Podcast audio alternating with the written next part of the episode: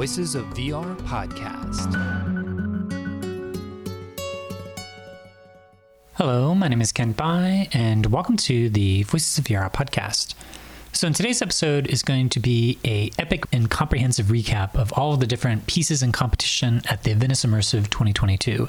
Now, obviously, it's preferable for you to have seen all these pieces already, but even if you do go to Venice Immersive, then it's difficult to see all the different pieces.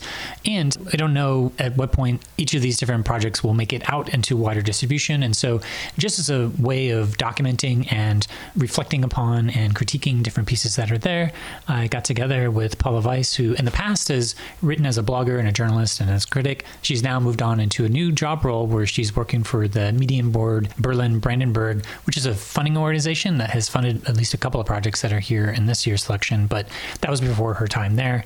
But we just have a conversation of each of the different 30 pieces in competition. We spend about, on average, five minutes on each. And so it's about a two and a half hour conversation just to talk about those, and then some more just to kind of wrap up and talk about some of the different trends and everything else within this year's program. A really, really strong selection. And I'll be digging into more of these different individual pieces with 20 plus interviews with the different creators. And so this will hopefully give you a bit of an overview of the competition selection of this year's Venice Immersive 2022. So, with that, let's go ahead and dive right in. Yes, hi, Kent. Thank you very much for the invitation. I think it's the third time we're doing that. So, my name is Pola, Pola Weiss. I'm coming from Berlin, Germany. I've been writing for the last three, four years as content writer and journalist and blogger about virtual reality and especially about virtual reality storytelling, which is my real passion. And I love finding about new works and new things there in the XR spaces. And uh, recently, I joined the Medienboard Berlin Brandenburg as a funding advisor for XR. Well, officially, it's called for Innovative Audiovisual Content, which is like a very, very long expression. And it means gaming, XR, mixed reality, virtual reality, augmented reality, and also serial content as serial shows. And this is really exciting because now I have a whole different perspective on the project. And we also had two funded projects in the competition that were funded before my time. So I am biased, but I can't really say a lot about that. But of course, that was an exciting time today for the watchers and watching them. Yeah, so we just got back from the Venice Immersive, formerly called the Venice VR Expanded, but Liz and Michel are translating what they used to do with the VR selection and go beyond just the technology and really focus on the storytelling. And so they have overall 75 total experiences and 30 plus VR chat worlds. They had 30 pieces that were there that were in competition. And so I had a chance to see all of them in competition. You also had a chance to see all the ones in competition. So I wanted to get together with you, even though you're not necessarily a critic anymore, that you're now a funder, and some of the pieces were actually funded by your organization that you are limited with how much you can share about all your thoughts on those due to various conflicts of interest. But they just had the award ceremony for the entirety of the Venice Film Festival, starting with the Venice Immersive. They have three prizes, essentially bronze, silver, and gold, although they have different names for the first, second, and third place. So the third place is the special jury prize, the second place was a grand jury prize, and the first place was the best immersive experience which is a little confusing because usually grand jury prize is first place, but in this case, the best immersive experience is the first place. So yeah, they rebranded the whole section from Venice VR to Venice Expanded to Venice Immersive now this year. And they also rebranded the awards. I think the early years, they still separated between linear and interactive stories. And they didn't do that anymore, which I really appreciate because, of course, an interactive story is a story as well and a story that is interactive also has a storyline. So that became really really fluent and so i think that's also why they changed it. Yeah maybe we'll start there. The third place special jury prize was eggscape which was a mixed reality piece by 3dar herman heller.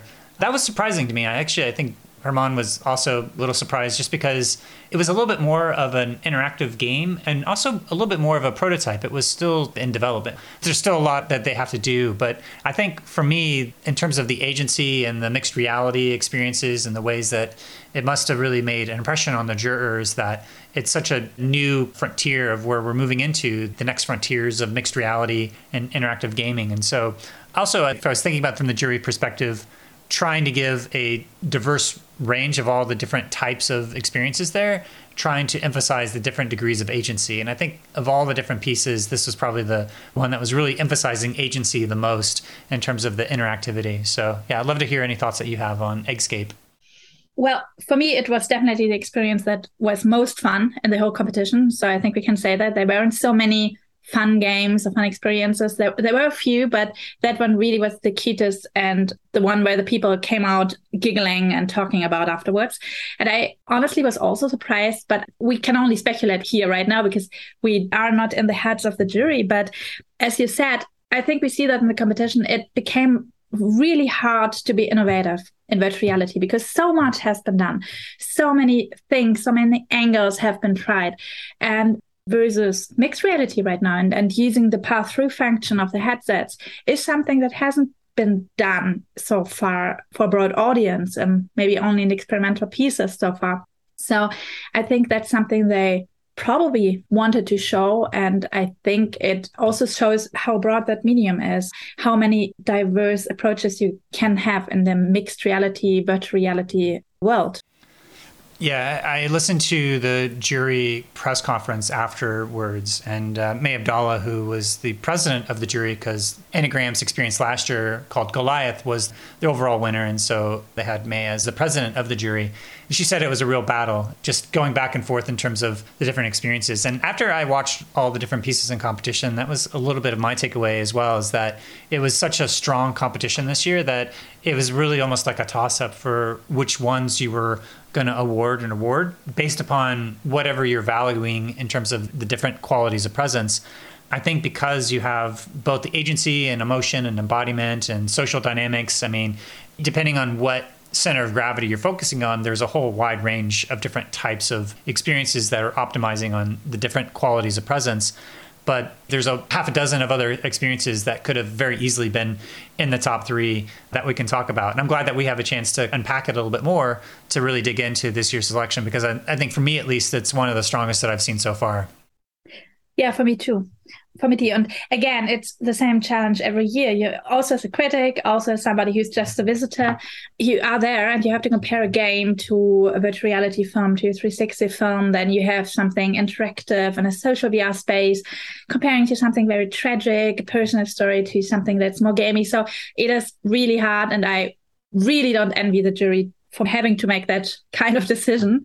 But just staying with Eggscape, that was one of the pieces whenever somebody came to the island to the virtual reality island and asked what should i watch?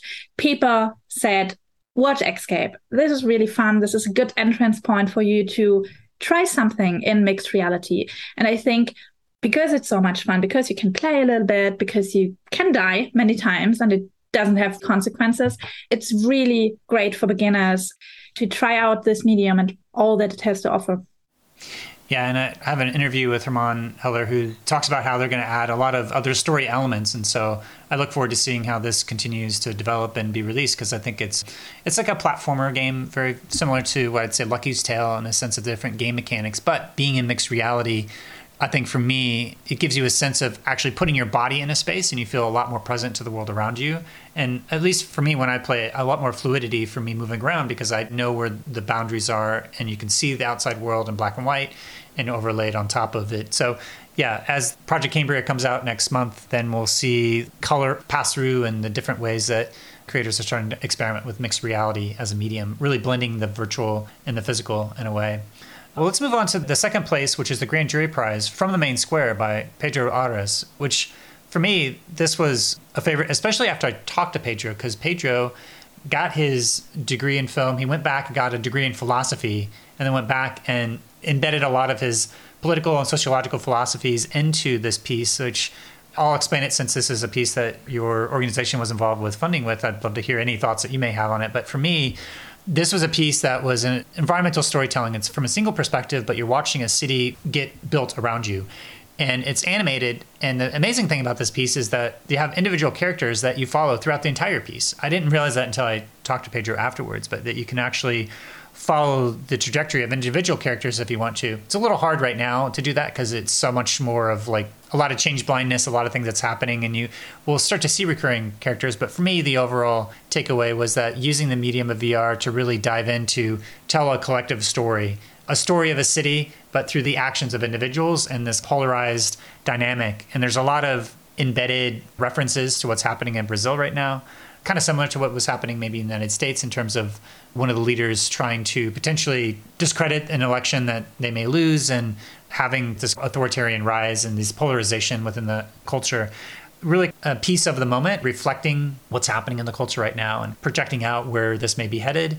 And I think the fact that you were actually triggering events by what direction you're looking at. This is a much more interactive piece than I realized from doing it the first time. But after talking to Pedro, saying that I was like, oh, I could have just watched one angle of this area just to watch how it unfolds. And he said, actually, you wouldn't have had the piece progress. You need to actually look around this piece. And so this piece encourages you to look around and interact.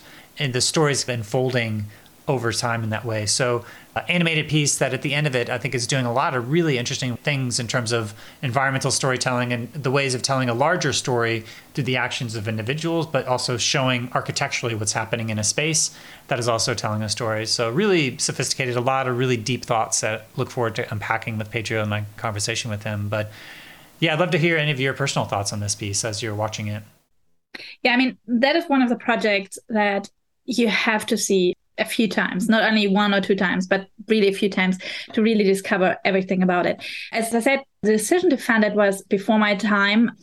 But I know Pedro for probably a couple of years, so I had a little bit the chance. Well, he went back after being in Germany. This actually is a graduation project at the Filmuniversität Babelsberg. This is maybe important because there was a whole team of also students, so they really worked on that together. And then he went back to Brazil and I lost the track. And then I discovered the project back when he was in Venice and a little bit before that, actually. And that was really exciting for me because I heard about the first idea and was really, really skeptical when he said, Yeah, we have like 2D animations in a 3D virtual reality environment. I was like, I don't know if that can work. That sounds a little bit, I don't know, maybe not something you want to do in a 3D 360 space. And then I saw the finished project and I was like, oh, wow, this really works. It does. And it does because it's so rich and because he's telling so many levels of the story. And what I absolutely appreciate is that we have the knowledge that he is Brazilian, he's coming from Brazil, and a lot of things are happening there. But when you look closely, you can see a lot of religious things. You can see a lot of things, I think, that's what I read about climate change. So a lot of all these crises we see right now in the world, we can see in that piece. So it's not really local. So it covers the whole world and everything what we're going through. And at the end, I don't want to spoil the experience, but it shows us what can happen if we don't take action right now or if we take action in the wrong wrong way and the interactions as well i've been really critical. I said mm, i don't know. If why should i snap with my fingers now? Or why should i pull the trigger right now? And then i did what i always do when i watch an experience. I didn't do what was expected from me. So i just was sitting there and sitting there, nothing happened. so I really need to be active to now unfold this story. And it became more and more obvious to me that he forced us to be active because we are an active part and we're playing an active part in that experience. And that was so well thought. And I really liked that. So yeah, again, I don't have the insight. That's what I saw as an interested audience member. And that is a piece I think you definitely need to give it some time to really stick with you. And that's exactly what, after playing it the first time, I was thinking about it. And then I did a second time, and then it all came to the surface, and I, and I started to see what's there. Yeah, it's one of those pieces where there's a lot more agency that's happening there than you realize because depending on what direction you're looking will trigger things that's happening behind you. So you have this change blindness effect where you have the evolution of the space and you have to really pay attention to stuff as you're looking all around as things are slowly evolving. And so, yeah, it's a piece that I only had a chance to see once, but I could go back again and again. And Pedro said that there's individual characters that you could also track and eventually in the future being able to track individual characters. And so, what, what would be the interface for you to be able to pick some characters to follow and then be able to keep in touch with them and see the individual journey? So, yeah, very sophisticated piece. I'm really glad to see it when there was a speech that he made there that's also referencing the moment as well, I think is worth checking out. But maybe let's move to the first place, the best immersive experience. The Man Who Couldn't Leave, a 360 video piece by Singing Chen. Maybe you could set up this piece a little bit. Yeah, that one actually was when I was at the VR island in Venice, and people always ask, What's your favorite? What's your favorite? I was like, I don't know, I haven't seen everything, but you absolutely should see The Man Who Doesn't Leave. And this is one of the pieces that I think a lot of people didn't see or didn't go to see because they thought, oh, it's 360 i want to see something interactive. It's not interactive. So that was a little bit that reaction that i got when i recommended that. And i think that the festival integrated the 360 movies. There were like three this year. They integrated them really into the exhibition. They weren't at a separated space like 2019 and 2018 and that was very very good because people came in by surprise, I think. And this virtual reality piece, you can see everything the medium can offer. I can see that it really can be an empathy machine, although I really don't like that expression because it's not automatically more empathetic. It's not automatically more emotional only because it's in virtual reality. But if you use the medium correctly and if you use every potential that the medium has to offer, then it can evoke such strong emotions, which that piece did. I've seen so many things. I don't cry often in headsets and, and this headset well and, and, after that experience i was a little bit ashamed because i gave back the headset very very wet and they achieved that i think it's really worth also watching the making of video which the biennale has published on the website you can see how they did it. Rehearsed it like endlessly every scene and they did it with real actors.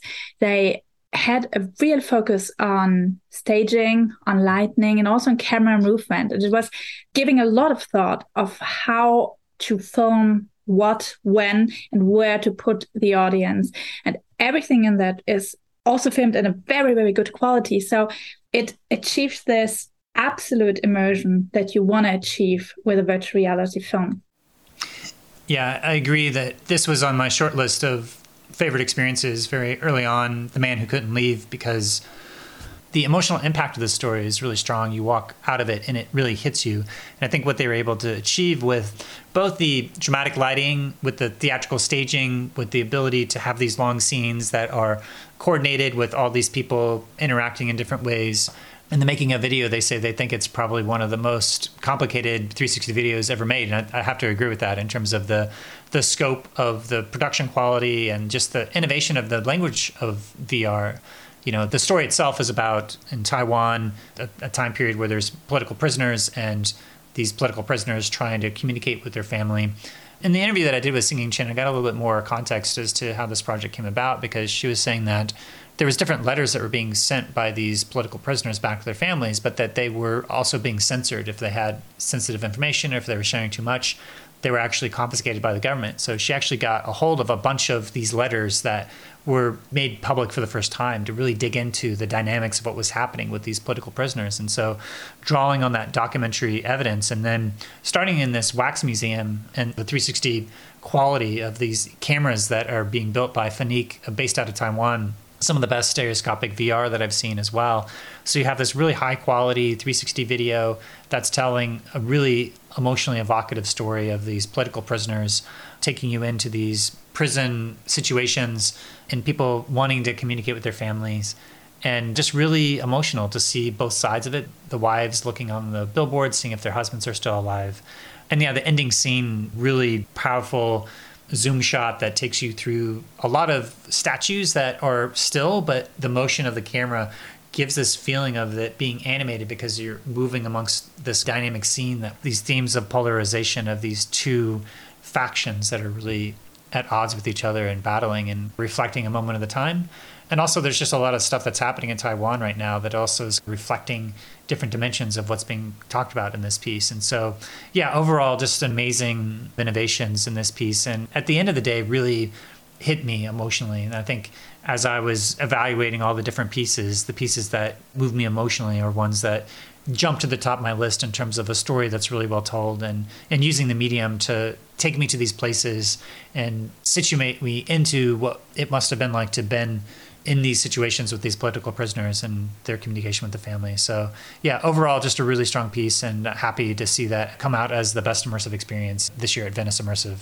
Yes, absolutely. I agree. Maybe we can go a little bit into details. I wrote down two scenes that were really standing out in terms of storytelling, and I thought that might be interesting to mention them.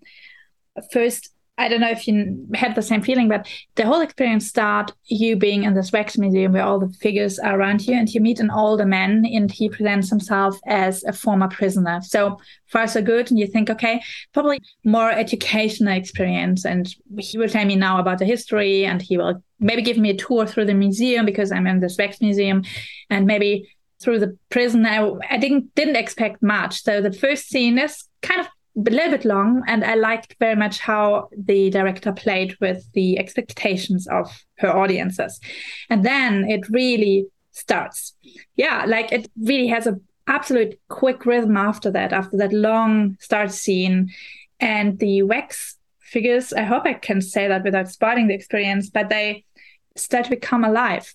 And that's something when I saw that, I asked myself, why has never ever done that? Or I haven't seen that because it's so obvious in virtual reality. It fits the medium so well. And it was also a moment of surprise. And that was when she caught my attention and when she really got me focused in the experience. And what she did then was, of course, what we said, all the playing with the staging and the lighting, but she also mixed the time levels very well. So we always were jumping back and forth between the times.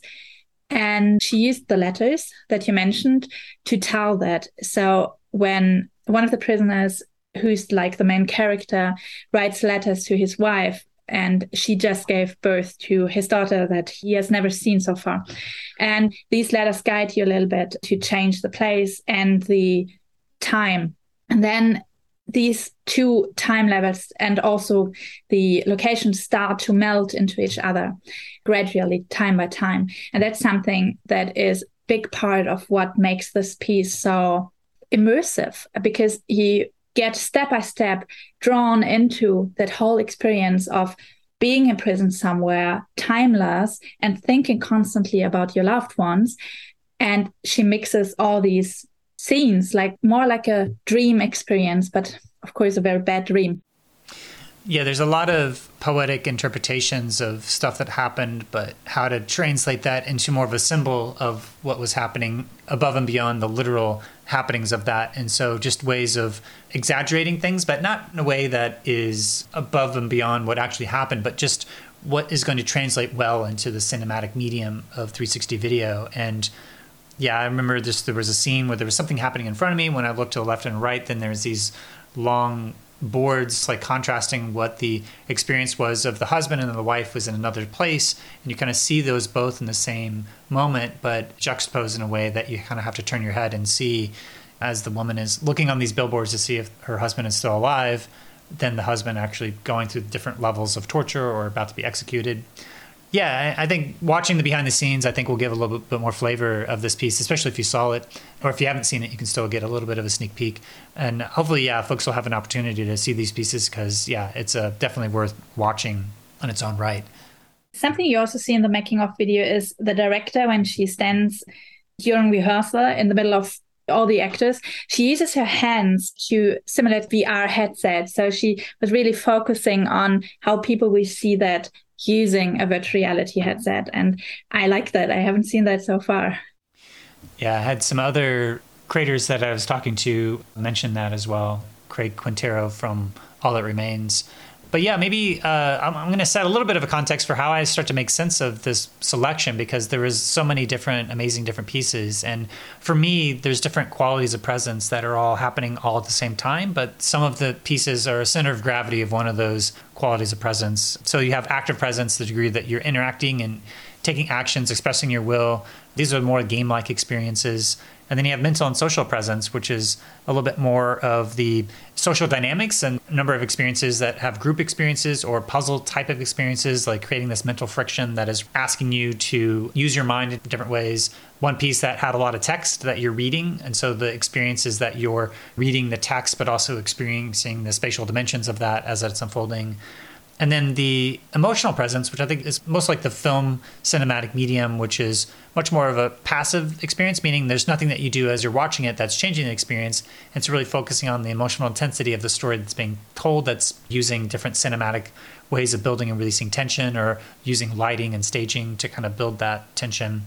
And then the embodied and environmental presence, some of the different pieces that were much more focused on either your embodiment or creating a sense of environmental presence a lot of the VR chat worlds or different places that use mixed reality in different ways that really give you the sense of being in another place, but also really focusing on your body. So that's how at least I started to break up the different types of experiences. And so maybe let's start with the active presence, since there were only four or five of experiences that were at the center of gravity. And again, just to, to remind folks is that each of these experiences have all these different dimensions to different degrees, but there tends to be a little bit of a center of gravity of each of these pieces. So, like Eggscape, as an example, is active presence, which we talked about, much more about you playing a game. And but another piece that I thought was using that type of agency in a really effective way of tying that agency back into the story was rock paper scissors. Maybe you could set up that experience and that story that's being told through this degree of interactivity that you are using your hands and hand tracking to be able to tell this larger story of this relationship between the mother and daughter. Yeah. I mean, we all know that game, right? And not having to use a controller also is very practical for immerse yourself into the story because you have that barrier gone. And this game, as we all know that, at least here in the Western world, I don't know how it is in other parts of the world, but it gives from the beginning on, from the first moment on, a sense of familiar things, of familiar gestures, of being able to connect with the people. So I thought it was a really genius way to pull you into the story. Although you are not a character, you're like a bystander, you're a visitor of the family while the daughter tells you her story. And it is, to be honest, quite a short experience. And if there weren't that experience of me being able to be part of the family life with this little game with my hands, I wouldn't be involved so much into the story. So it really fulfilled its purpose there. And we have one moment, and I wanted to ask you because I only tried one variant where you can choose between two different paths.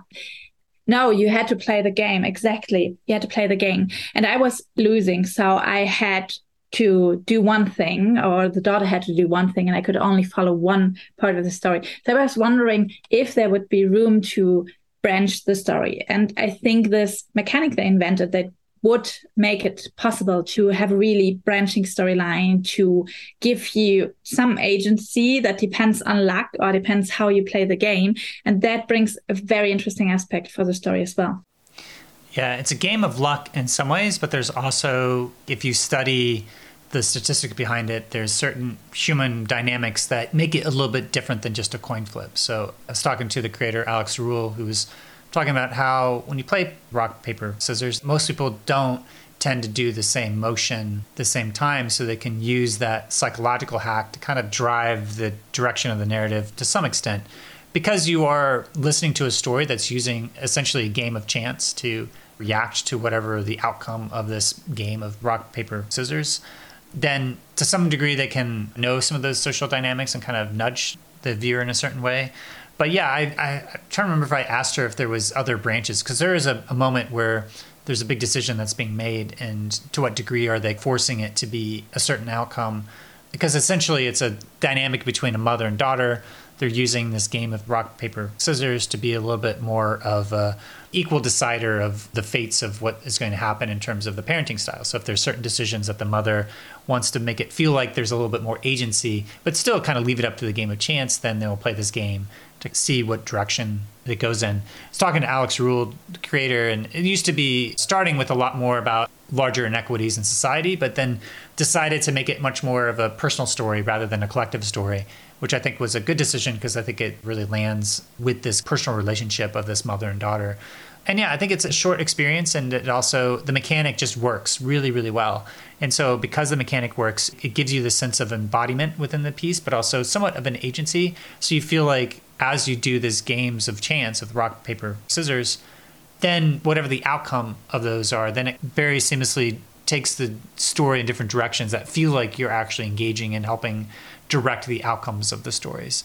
But I think it largely is because there's either three outcomes of win, lose, or draw, then they have the possibility to collide the story back to for most people having pretty much the same experience as what my impression was after doing it. But there may be some variations that are allowing some different outcomes based upon whatever you decide to play within this game of chance.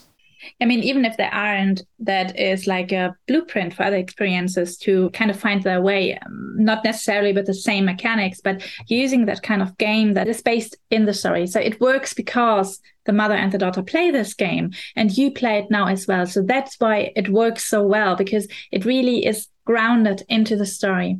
And if creators can find more of these mechanics and more of these little games, maybe that could be a really nice way to integrate some interactivity without destroying the emotion. You know, that's always like the fine line you cross here when putting interaction into the game that when the interaction isn't really based into the story, or if it doesn't really make sense to do that right now in the story or in the story world, that you can lose your feeling of immersion and your feeling of presence there.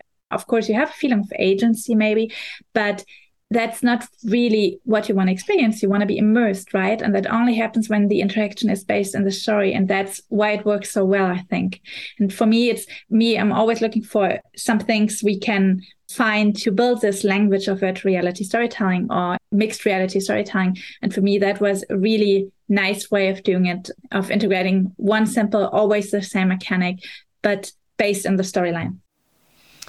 Yeah, yeah, and, and maybe as we move on to another experience that has a lot of the interactions being a key part of the story, Fight Back is an example by Celine Tricart and her new company that is building games. And so this is a narrative game that has a lot of hand interactions that are really designed to have like basic self-defense motions that are three main motions of pushing your hands outward from a triangle to give more space to crossing your hands for self defense and also punching.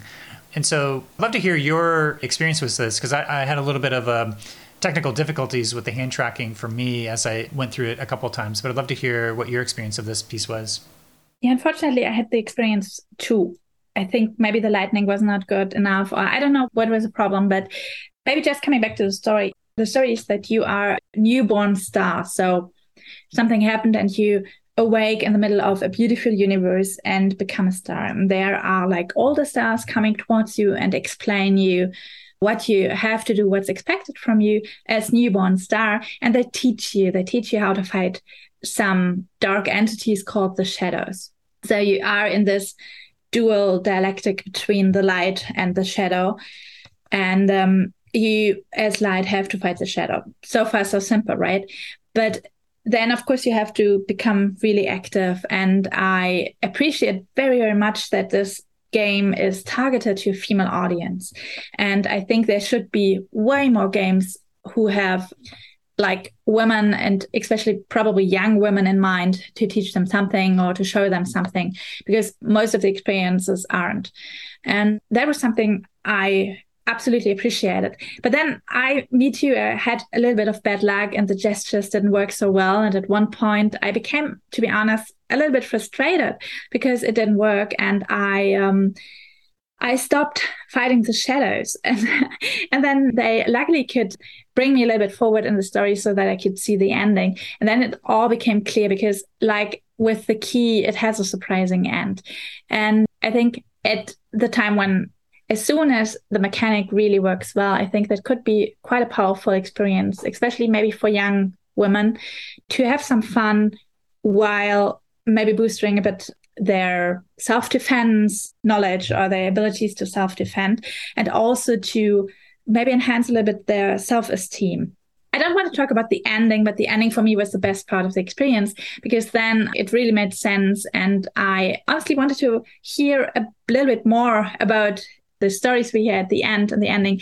So, what I really loved at that experience was the ending and all the work I had to do to come there, for my opinion, was a little bit too long. I would appreciate to hear more about the stories or have it like a little bit more integrated at the beginning. But I absolutely can see why they did it and really wanted to give you like a fine gaming experience beforehand.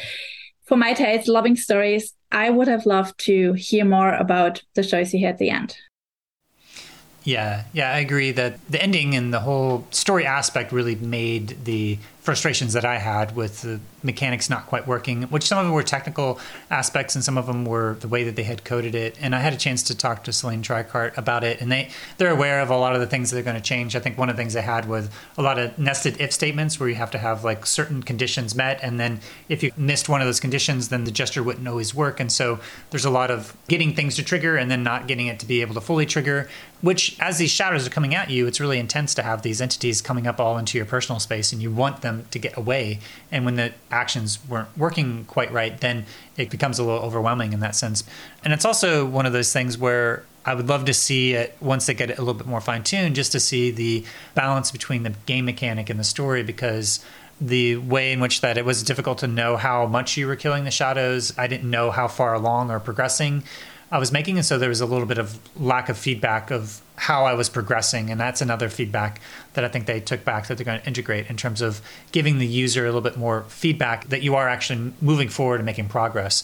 Because you're a little bit in the dark as to how far along you are with defeating each of these shadows, and so just giving more feedback of progress, but also fine tuning the gestures, but also the gesture controls generally within Oculus are still sensitive into environmental conditions. And so there's probably still a lot of stuff on the back end in terms of just the hand tracking technology may not be fully ready for an experience like this. So they're a bit of ahead of their time. And so once the hand tracking is ready, then they'll be able to release this as an experience. And you're right in the sense that they are targeting the female audience to be able to go through this as an experience. And I think once everything is sort of fleshed out on both their coding and the technical side, and if they get more funding to be able to finish it all, then I look forward to seeing the final version of this. Because I do think that overall, the balance between the interactions and the embodiment that you get with actually using your hands is got these deeper messages around self-defense that I think is really worth getting out there into the world. So yeah, I have an interview with Celine where she starts to unpack each of those dimensions as well.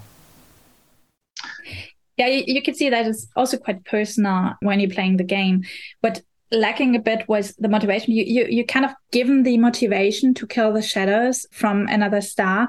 They, she tells you that, but I didn't have the internal motivation to do that, and I found that at the end. And I think I would have been so much more motivated to do all this fight and everything. And I'm absolutely looking forward to the game when it's finished, when it's fully polished. And I will play that because I really want to see how it all will fit together with the story and the mechanics and everything.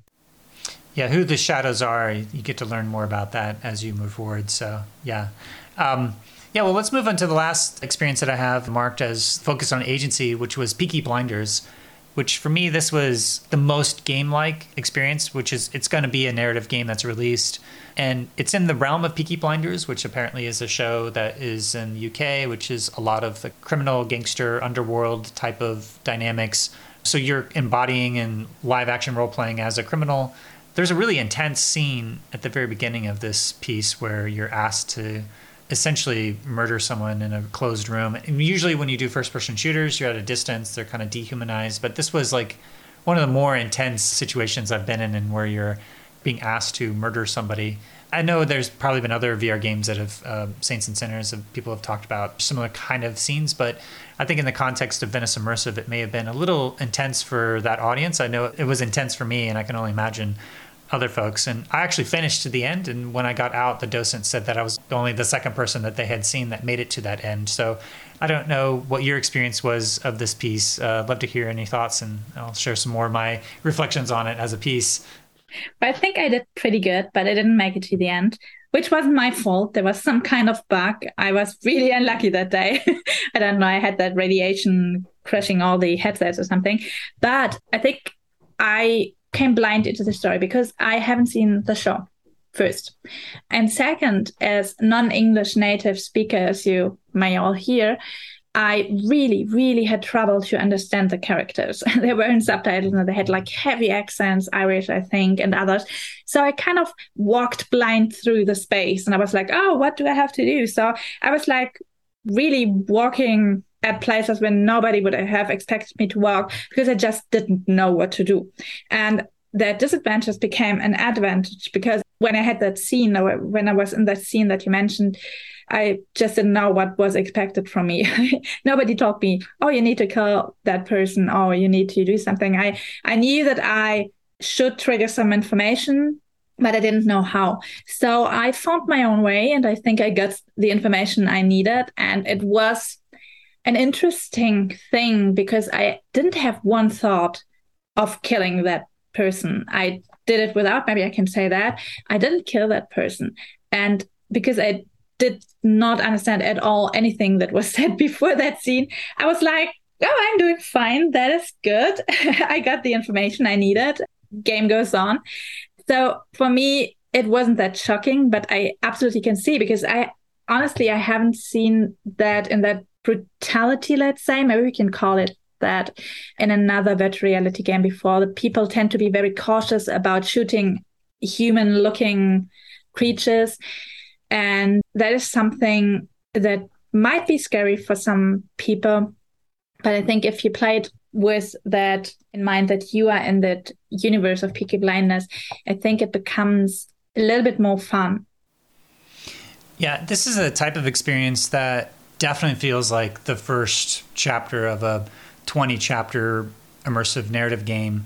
So it's always difficult for me to get a sense of something just from it's like watching a Netflix show, just like the pilot episode, and trying to give a sense of the entirety of a piece. This feels like it's a the first episode of a much larger story that's being told and so it's a little hard to know where it's going to go because there's a lot of mechanics where you're collecting things and then you don't end up ever doing anything with anything that you're collecting because it's like you're kind of getting clues to a puzzle that you're putting together but you really don't get any answers to it than just what they were able to show in a brief experience at the festival. So it feels like, you know, I'll have probably more to say after experiencing the full game, but it does show some of the early possibilities for blending this more adventure game type of dynamic with the narrative and different people coming in.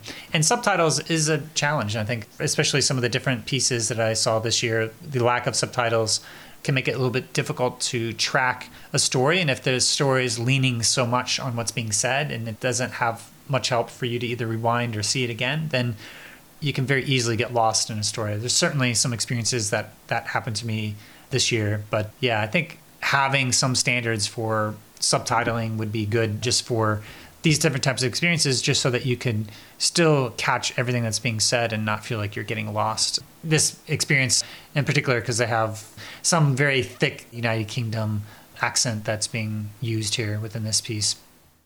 I mean, if that game is like fully released in different markets, they probably will also change the language. So they will do like voiceovers or just change the actors, the voice actors. I think that could be also really helpful. Something I maybe want to mention because we always have, I'm not a game expert, but in virtual reality games, we always have this problem of the inventory. We don't really know how to put that, where to put that, how to get access to it, how to get an overview, what's inside it. And they introduced the mechanic of having the inventory over your shoulder, which we have seen in quite early virtual reality games, I think. I'm thinking of the gallery and so on. So I was wondering if they want to work on it, how they chose to do that. I think it worked. For me, it worked. But at some points, I wanted just to see what's in there and what I collected, as you said. And we had this book as players where you can look at everything. I thought that was a great idea to give you an overview where you were standing, what notes you collected, what things you've achieved but still I was kind of missing something that helped me a little bit more. But again, I was really lost in that experience because of the language barrier. But that, yeah. that was something interesting to see that people are still working on the same problem that we've seen a few years ago. Yeah, and this will be released sometime soon for folks to be able to see the full experience. And uh, yeah, I'll be interested in playing the full game once it comes out just to see. It was how... really fun, actually. I, I, was really enjoying the time there. it was the first experience I did in Venice there. Oh wow, first one, yeah, yeah, yeah. So there's some first-person shooter dynamics in there as well. Well, let's move on to the next quality of presence, which is the emotional presence. These are all the different experiences that are really focused on the story that's being told and trying to evoke different emotions. Less so about you interacting and engaging, and much more about you kind of receiving a story that's being told. We mentioned already The Man Who Couldn't Leave, which was the winner of the best immersive experience at Venice Immersive. And another one is uh, from also Taiwan was All That Remains, which when you start to think about the 360 video as a medium, this was a piece that was really trying to take a one-on-one immersive theater interaction and try to capture the essence of that encounter that you see. And so in talking to the creator Craig Quintero, there's a lot of really interesting process that they have and constantly subverting your expectations as to what was happening next. And so I found myself in this state of awe and wonder of kind of like this WTF what's happening type of moment, but also this being taken on a journey that was using the medium of VR to take me to a place that I've never been before. And so I really appreciated how they were really able to cultivate these liminal spaces and this quality of awe and wonder, but also the power of having these really intimate one-on-one interactions with the actors who were given these different things that they were blending together so this mixture of expressions and emotionality that i was seeing within the actors faces that was also really quite provocative so yeah, I'd love to hear any of your thoughts of this adventure through all these different liminal spaces that you're being taken on with all that remains. Well, first, I was absolutely blown away by the quality. It is a 360 video in a quality I have probably not seen before. It's so clear, crystal. It's I don't know which K, probably very high. Do you know that? Um, I think it's around 10k. The 10k, yeah, something really really high. So, and you see that it's like as if you were really there. It's very intense, but it's also intense because, as you mentioned, the actors are using a lot of immersive theater techniques, like looking into the eyes, guiding your attention very well with just very small movements of their face, and talking about the story I didn't really understand it because for me it's a piece of art. It's more like a performance than a story, which is absolutely fine. And there are some pictures you keep in mind, like for example the the last scene I think it was where a man disappears in a pregnant woman's belly, which I thought was a really really powerful image. And this kind of grounding the audience in the story just with the power of the actors and what they know of acting and how they play with you. I thought that was really remarkable at that piece. And um, yeah. Yeah, it, it's one of those things that is trying to deconstruct the process of story making. It is trying to much more focus of creating a moment or creating an experience within the viewer. And I have a really interesting conversation with the director and learning a lot about how they're taking all these many years of lessons of doing these one-on-one immersive theater experiences. And so this piece was taking all those lessons from those one-on-one interactions that they had been doing for 11 years since 2011 i think is when they started their one-on-one immersive theater. So yeah just a lot of ways they're trying to evoke a feeling that is more like a dream logic i'd say like something that is trying to use symbols or interactions that is open enough for you to project yourself onto it and so that's kind of what I take away is that there's this branch of immersive storytelling that is much more in this dream logic. It's not exactly clear what it means, but you can watch it and get a feeling and project yourself into the experience in different ways. And again, we have the beginning, we have this. Maybe that's something we can also already say as a conclusion for this year's competition the creators played a lot with our expectations and Peaky Blinders. We had this expectation. I didn't know at the beginning where it was going. Was it more a puzzle? Was it more a crime scene that I have to solve? At the end, it became a really fun shooting game. And The Man Who Doesn't Leave, we had that very long opening scene, and I thought it becomes an educational piece. And here we had this very long first, very intense scene where I was absolutely sure that I am in a horror experience. And I wasn't. And I, I was warned by the people in, in the island. They said, okay, you have to stay in the first scene. You have to make your way after the first scene. Then it's fine because I'm really, really scared of horror in virtual reality. And knowing that I'm on the safe side of things, I could enjoy this first scene. And I was really interested how the creators played with the expectation of me thinking I am an a experience, but I wasn't at the end. And I saw that at quite a lot of experiences this year. Yeah, another piece that's focusing on emotional presence, I'd say, is Reimagined Volume 1, Nyssa. Maybe you could set this experience up. This is a very classically told story, I'd say. It's a story about a young witch, and she is going to search her best friend, who is, uh, what is the English um, name? Broom. A broom, exactly. She's looking for a broom. And um, she ends up fighting one of the most scariest creatures in their universe. And yeah, that was a very classically told story, painted in quill, I think. And I really loved the idea of the story. I would have loved to have more of a role, more of an active role, even though experience doesn't need to be interactive. But me as a user, I didn't really have a role. So I was watching the characters unfold their story, which was interesting. But at one point, I really wanted to join the story and I couldn't. That's why I say it's a really classic story. And I think it could also have worked in 2D, like as a classic animation short. Yeah, this is going to be an anthology series. This is volume one. There's going to be at least two more volumes that are coming out. And so reinterpreting existing fairy tales, but with female protagonists in them. And so, in talking to the creators, it was interesting to hear the way that they were using the elements of how Nyssa as a character is really starting off in this flighty air element, but needs to, throughout the course of the story, learn how to be grounded and use her intuition.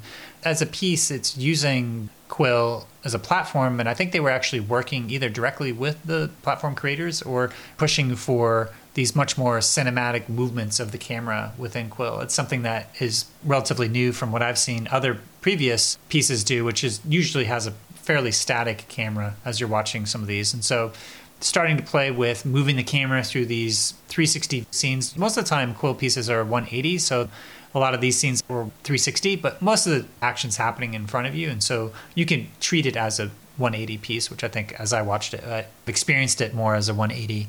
But there is some, I guess, agency for you to kind of look around a little bit as you're being immersed into these places. But yeah, you're right in the sense that it is more of a a story that is being passively told. It could potentially be as a 2D, but I think I appreciated being immersed in the 3D version of it. Allowed me to feel immersed into this spatial world to have that story come alive in that sense. Yeah, I, I think that's one of the examples that can work in both media, which is interesting. Yeah, yeah, and I think that's a theme that I saw come up in terms of other storytellers starting to explore transmedium way of starting to tell or expand on different stories. We'll get to that here in a bit. Mrs. Benz in particular. I absolutely loved the graphics. You could really see that they put a lot of thought in all the colors and everything they chose. Yeah. Yeah, so look forward to uh, seeing the rest of that series of Reimagined come out. But another 360 video that I think is worth talking about is Sorella's story, which was a piece that was taking a photo that was an actual photo that was happening right before a massacre of Latvian Jewish women during World War II. And taking that as a starting point and then expanding out all the different points leading up to that moment and really trying to set a broader context. So, yeah, I guess stylistically, this piece was interesting in the sense that it was 360 video, but sometimes they would blot out things where nothing was happening, and then they would slowly reveal different aspects of what was happening in front of you and behind you. So you see this dynamic between these German soldiers and Latvian women who were being rounded up for a massacre that happened. So it's a really visceral moment in history. And I think just to be able to give this a little bit more context using the 360 video as a medium to really explore this horrific scene that's a, a bit of a terror or horror moving towards this massacre. And yeah, just before these women were massacred, they take these photos. And so starting from those photos that were taken right before that, and then going back in time and trying to flesh out that moment. So yeah, a emotionally evocative piece that's digging into this moment in history.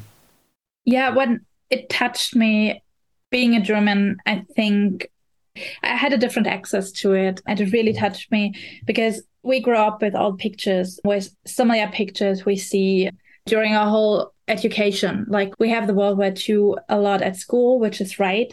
And still knowing so many of those pictures, it really, really got to be seeing that scene at the end where maybe I can give a little bit more context. During the massacre, almost 4,000 women and children of Latvia were killed at a beach. So they had to put off their clothes and go almost naked to the beach side, a beautiful beach with a beautiful ocean where this horrible, horrible scene afterwards happened where they got shot. And you actually don't see the massacre. But what you see and what really is, I think, the picture that stayed in my mind for a couple of days is seeing these women almost naked, like only with their underwear, bare feet, standing there waiting for them to get led to the beach and shot. And they had to make the picture. So the Nazis wanted to picture them. And these pictures, they exist. And they were also the starting point of the director to do that piece. And the scene, I think, works very well in virtual reality. I'm not sure if well it, it would have worked of course in every other medium because they are so strong these pictures and they give you so so much goosebumps and show you the horror in like one picture. But in virtual reality, imagine you're standing in front of these women, watching them in their in the eyes, and you're standing in the same environment and you have clothes on. You're fully aware of that. You're not facing the danger of being shot like in the next five minutes. And this feeling in virtual reality i think gave me that extra empathy or something. I don't really know how you can call it but i think it was much stronger than just seeing it in a documentary for example. And the director said in the making of video that was published by biennale that now genocide is digestible. And i think that really gives you a lot of context what he wanted to achieve with that movie. It was it it, it is a, quite a simple 360 film. It was shot, I think, in one day, and it is told by one of the victims, by an 11 year old little girl. So it, it is really simple virtual reality film, if I can say like that. But using that picture that works so well in virtual reality gives it a really, really strong message. Yeah, so Sorella's story, done by a filmmaker, I think it's his first 360 video as well. So you can get the behind the scenes to get a little bit more context as to that story. Um, so yeah, let's move on to the next piece, which was Red Tail, which was an animated piece. Which I think, as I was talking a little bit to one of the VR supervisors of the piece, who worked on three total pieces there at Venice, uh, he was saying that this was actually creating these as 3D statues, and then from those statues, they were then digitizing them and then animating them. So there's a little bit of a mixed medium in this piece that is an animated piece about a boy who's going on an adventure. He's chasing for something. So yeah, I'd love to hear some of your thoughts on this piece, and I'll share some of my, my thoughts. I've seen the first episode at one of the previous festivals. I don't remember which one. I saw that online and was like really left alone with the story because I didn't had an ending at the point. It was only like the first five or seven minutes. And now that was the first time I saw the, the whole story. And uh, it's still complex. I'm still not sure if I really got it, to be honest. But what I think was really remarkable with that piece is that the animation plays a lot with the space. So they really use the virtual reality medium as what it is as a medium of space. So, for example, we are going with this little boy.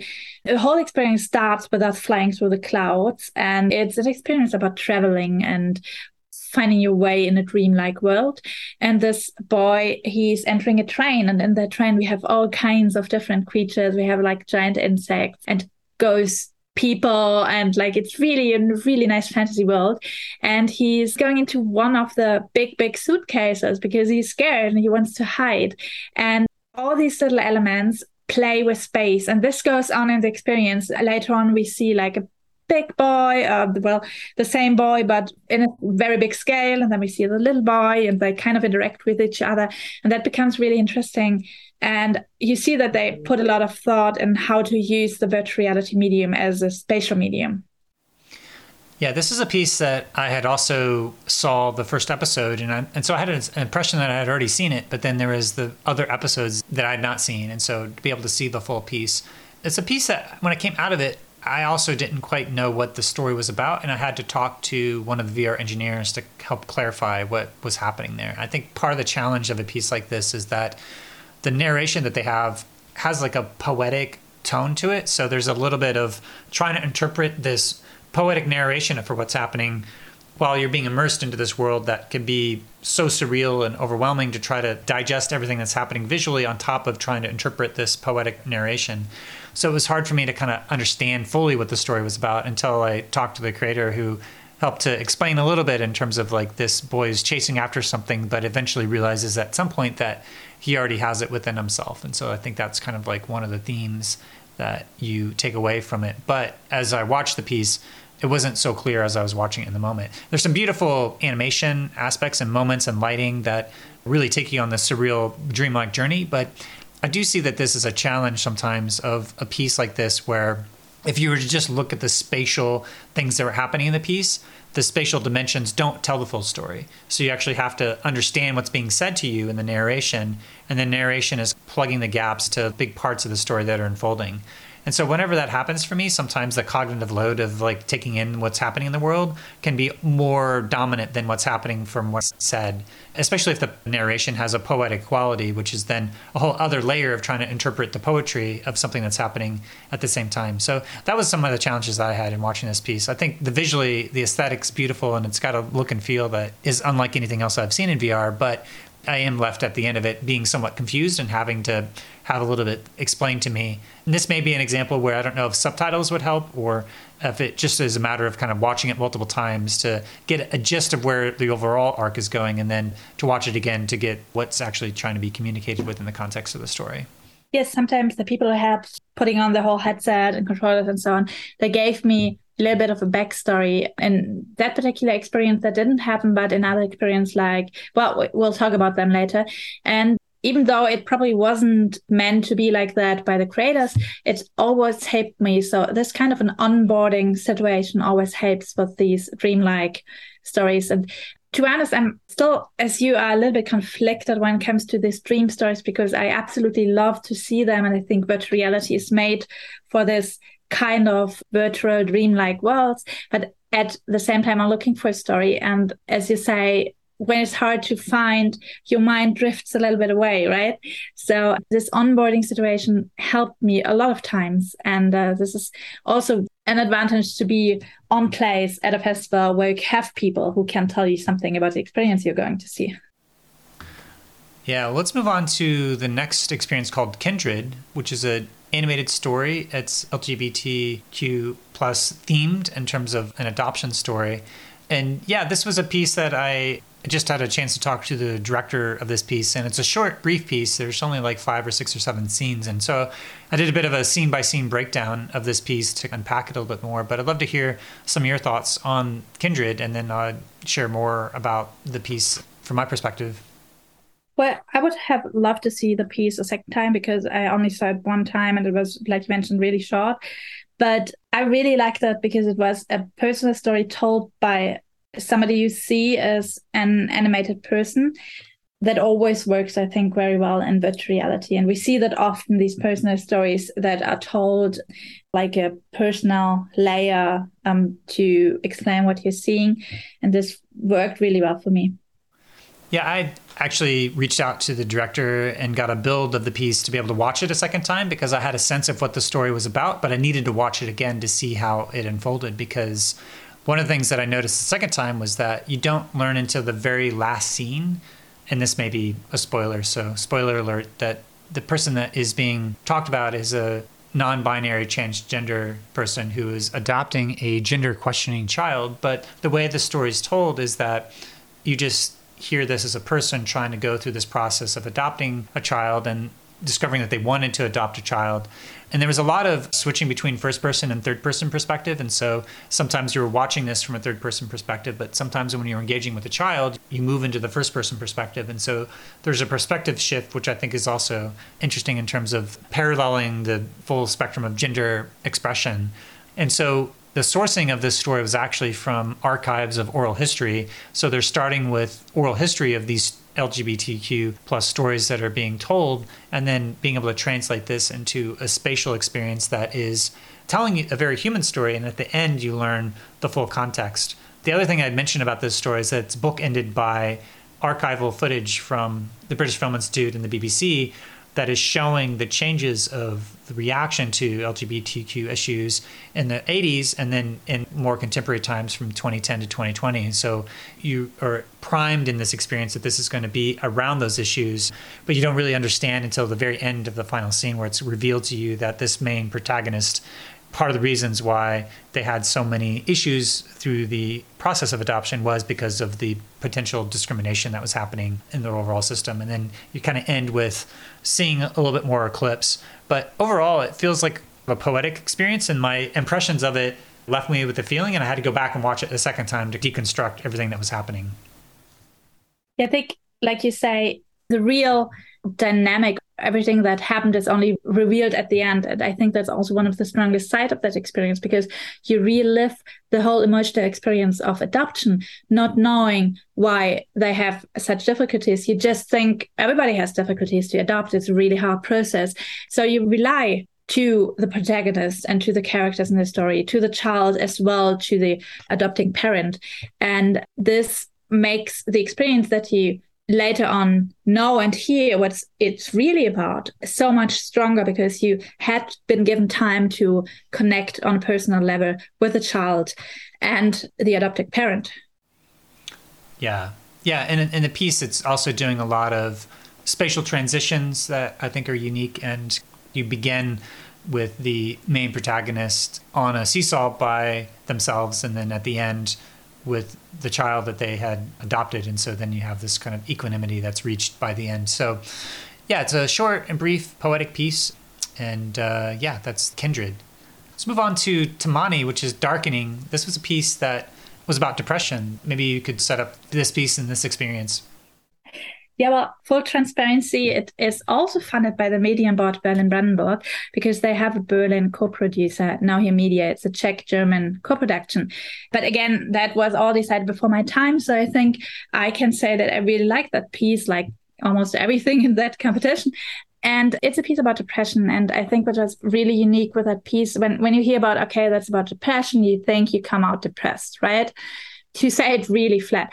But that's not the case because the intention of the director was, so my impression, that he really wanted to inform you how it is living with depression and how he found his means of defeating it. And he's doing that in a very neutral voice. He's telling it himself. He has a voiceover. I was able to watch it in German, I think. So that probably was an actor.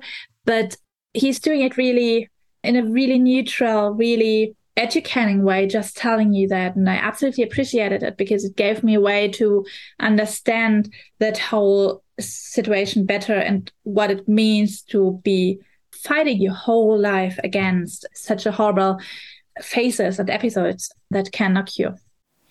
Yeah, I thought it was a really interesting way of spatially representing these dark sides of depression that he's going through. And you actually end up using your voice quite a bit in this experience where you're asked to use your voice to engage, and there's a dynamic part of how your voice interacts with the world around you. And his own personal journey of recovery is through this voice therapy. And so you're really asked to use your voice to engage with this experience, which I thought was really effective, especially in the sense of how you would do a voice action and then he would talk about his embodied experience of that and what that felt like for him and then you're listening to your own embodied experience and it allowed me to connect for what I was feeling in my body with what he was feeling in his body.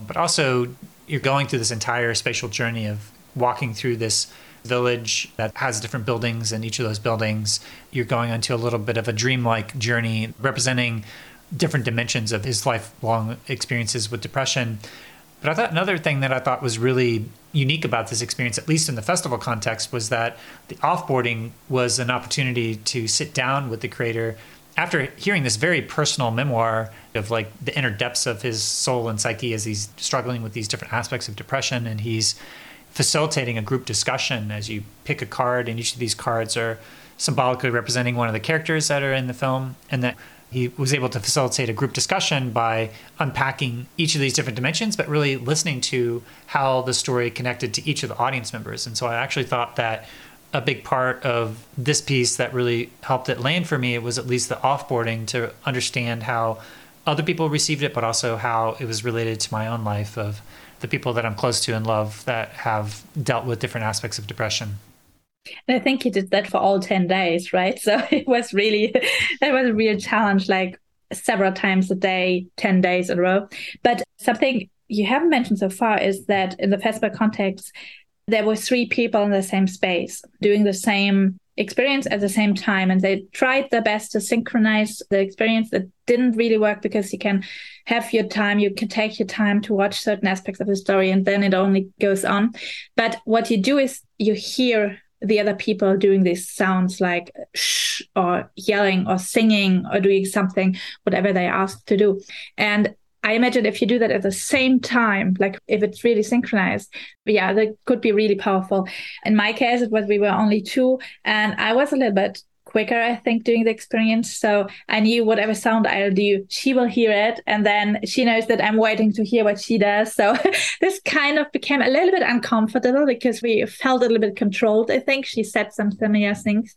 But I think that can be a very, very powerful tool in terms of having that kind of installation I personally would have loved to do it at home where I can really scream and really sing and really get into every aspect of using the voice that the director is telling me to do and what helped him to deal with his depression. I was a little bit scared in that social context, but I guess that depends on the personality a lot.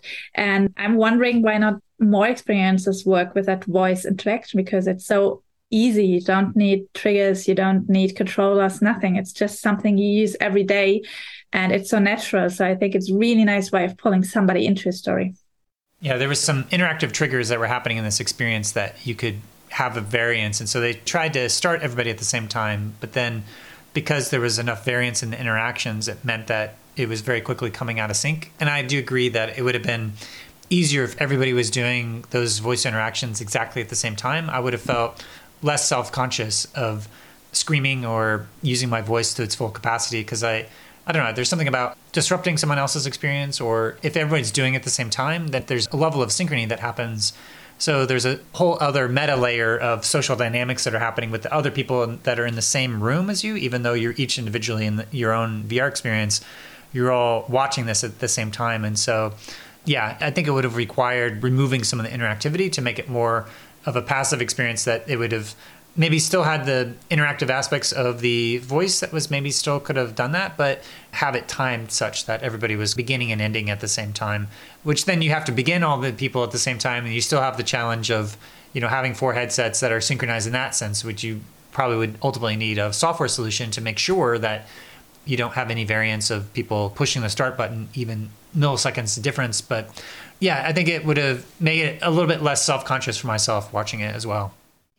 Yeah, you're totally right. That would have taken away a lot of the agency you have in that experience, and that would be sad too. So, but I thought it was really interesting. Like you say, it added a whole meta level of social interactions to it without even seeing each other. That was quite funny. And you said also at the end discussion where the director asked us that question, would you have preferred to do it at home or did you like it to do it here in the social space?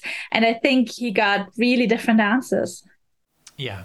Yeah. And there's different people who are on the different spectrum of being self-conscious or not. So, but uh, maybe let's move on to the last experience here that's really focused on emotional presence. I'd say uh, thank you for sharing your world which was a lot of ways remind me of different aspects of Notes on Blindness, which is a piece about blindness. And so this is another piece about blindness, but in this case, it's about a blind boy and his relationship with another boy who is on the autistic spectrum and different dimensions of being left behind in this piece. So you start the piece with having a little bit of sight, but then it slowly starts to go away and to the point where you only have really limited vision in this piece. And so for me at least, it became a a lot about the sound design of this piece as you're moving around, but the experience of being led by someone who is sighted, who you can see, but then you get left behind and you have this feeling of being lost or confused or frustrated. And so, you know, in some ways that was recreating that feeling of being frustrated and being lost. And yeah, it kind of ends with this contrast of having these really vivid psychedelic visions almost. So for me, I didn't like this piece as much as Notes on Blindness. I thought that the actor who was on the autistic spectrum was a little bit grating. Maybe that it was by design to be that way, but it was recreating those feelings of frustration. And so I kind of like there were certain aspects that felt frustrating to me, but maybe that was part of the whole experiential design was to recreate those aspects of being lost, confused, and frustrated. Yeah, I had similar feelings. I really liked the experience because for me, it was a break between all those very emotional, very rhythmic pieces. I was sitting there closing my eyes. I closed my eyes for the most part of the experience. I just try to follow it with my ears and my other senses, like the vibrating controller when I was holding the stick to walk around. And yeah, that was a really interesting break for me. I think I absolutely loved the experience, me walking with a stick around. That was well done, I think because I got a feeling how it is to just feel the world around you. You know, they did put a lot of effort in the sound design. So I could hear when I'm walking at some place where I shouldn't. So I really experimented with that stick around where I was going to go. I had the same expression with the friend of the man where I'm playing the main protagonist and um, he's the blind boy and his friend is on the autism spectrum. And I thought that were two stories in one. You know what I mean? So I would have loved to see the world in the eyes of the other boy, of the friend, which I didn't. Of course, in a way, I did because he's telling me what he sees and he's guiding me through his world. And at the end, is exactly where I also wanted to be. And so they become closer and closer. But what I was missing was, yeah, I really wanted to hear more about that. And he was actually played quite intense. So he was always present with his voice and so on. So he was really present without being the main character. And that kind of somehow created that wish to follow him more than to follow the character I was playing. Yeah, that's what I think the Notes on Blindness is really focused on the individual protagonist, but you're right in the sense that this is an experience that really has those two characters, one that you're embodying and then one that is also being featured. I also thought the ending, you're basically spending the entire experience not being able to see much. And then the end was such a vivid contrast, but I didn't know if it really fit with the story that was being told. I appreciated how it was looking, but it, it just didn't make as much sense for why I was seeing such vivid things after not being seen as much throughout the piece. So I thought the, the ending part was a little confusing in terms of how they were able to make that leap from not being able to see the whole experience and then all of a sudden you see everything in this psychedelic vividness of everything in the world which I don't know if it was quite earned from the overall arc of the story, and it was kind of surprising that it ended in that way, I guess. But um, let's move on to the embodied and environmental presence. These are the experiences that had a strong sense of really being embodied in another place or using the environment in a way to help tell the story. And so the first piece is Rencontre. That's a piece by Chanel where you are actually kind of walking into this space that is got an immersive theater actor who's introducing you. You walk down this big black hallway with all these voices, and then you meet another immersive theater actor who takes you in to meet the Coco Chanel. And you're embodying a character in this piece where you have five different fragrances that you're going to share with Coco Chanel. And it's actually the number five that ends up being the one that is the famous Chanel number five. So this was a piece that was sponsored by Chanel. And I think the part of this experience that really stuck with me was that moment of putting on the headset and walking into this world and seeing this animated reality, but it's matched one to one to the room that you're in, and you're able to walk around and touch things. And so you have this passive haptic feedback that really grounded me in my body into this experience. If it were up to me, I would have really loved to smell the first four smells because they didn't have smells except for number five. And so the logistics of that, but also I think they were really trying to just focus on Chanel number five. But because it was a, an experience when you were smelling these things, the fact that I wasn't smelling them actually kind of took me out of the experience because I didn't know if something was broken with the experience. And also, I was expecting to smell something and then I wasn't. And then I did eventually smell something, but I felt like I would have liked to have smelled all five of the different fragrances of this as a piece. But other than that, I think the ability of the MetaQuest 2 headset to be able to track that entire space and to match it one to one so seamlessly, at least when I did it, really gave me this sense of being transported into another place. After you smell each of the other four that are the failures, you have these little vignettes of trying to set a time and the place of what was happening in that story. I don't exactly remember each of those vignettes. For me, what I remember is the embodiment and the smell, but I sort of walk away with the experience going back into the immersive theater space that you're introduced in and you pick a card. Really great onboarding, offboarding, and really deep sense of embodiment of this mixed reality presence, but less so much the story that was sticking with me rather than the sort of whole embodied and environmental experience of it all. Yeah, exactly. I had a similar experience. I really loved it. And it reminded me a lot what Mathias Chelebourg, the director, did, I think in 2018 with Jack at the Tribeca Festival, where they had also like a whole set and everything that was in that set was matched in the virtual world. So I could sit on the bed, I can sit everywhere. I could cook a tea on the stove, and there was a live actor playing with me. And um, they used the same principle this time. And also, I think 2019 and 2018 in Venice, we had a few of those kind of experiences that were really merging between immersive theater and virtual reality, mostly coming from France, actually, I think. So that was a principle I knew and I really love. And I was absolutely looking forward to that experience. And I think, as you say, the onboarding was really well. It just works because you can feel the piano, you can feel the couch where you want to sit on. And that's actually what I did. I spent a lot of time in that room and wanted to explore it. But at the same time, I had the problem that the story got unfolded and the virtual reality experience started. And I uh, met Chanel and she was talking to me. And me personally, I think I embodied the parfum master, whatever that is called, and he brought these five samples. And during the meeting, she was supposed to decide which one she want to use as her Chanel perfume. So yeah, like you, I was a little bit sad I couldn't smell the other four. I, I think they are probably not known anymore after all those years. And um, when I finally smelled that perfume, I kind of got a little bit disappointed because the expectations again, the expectation management was so high, and I was expecting such of a great smell. It it is wonderful perfume, you know, but but at that little moment, I was like, oh, that was sudden.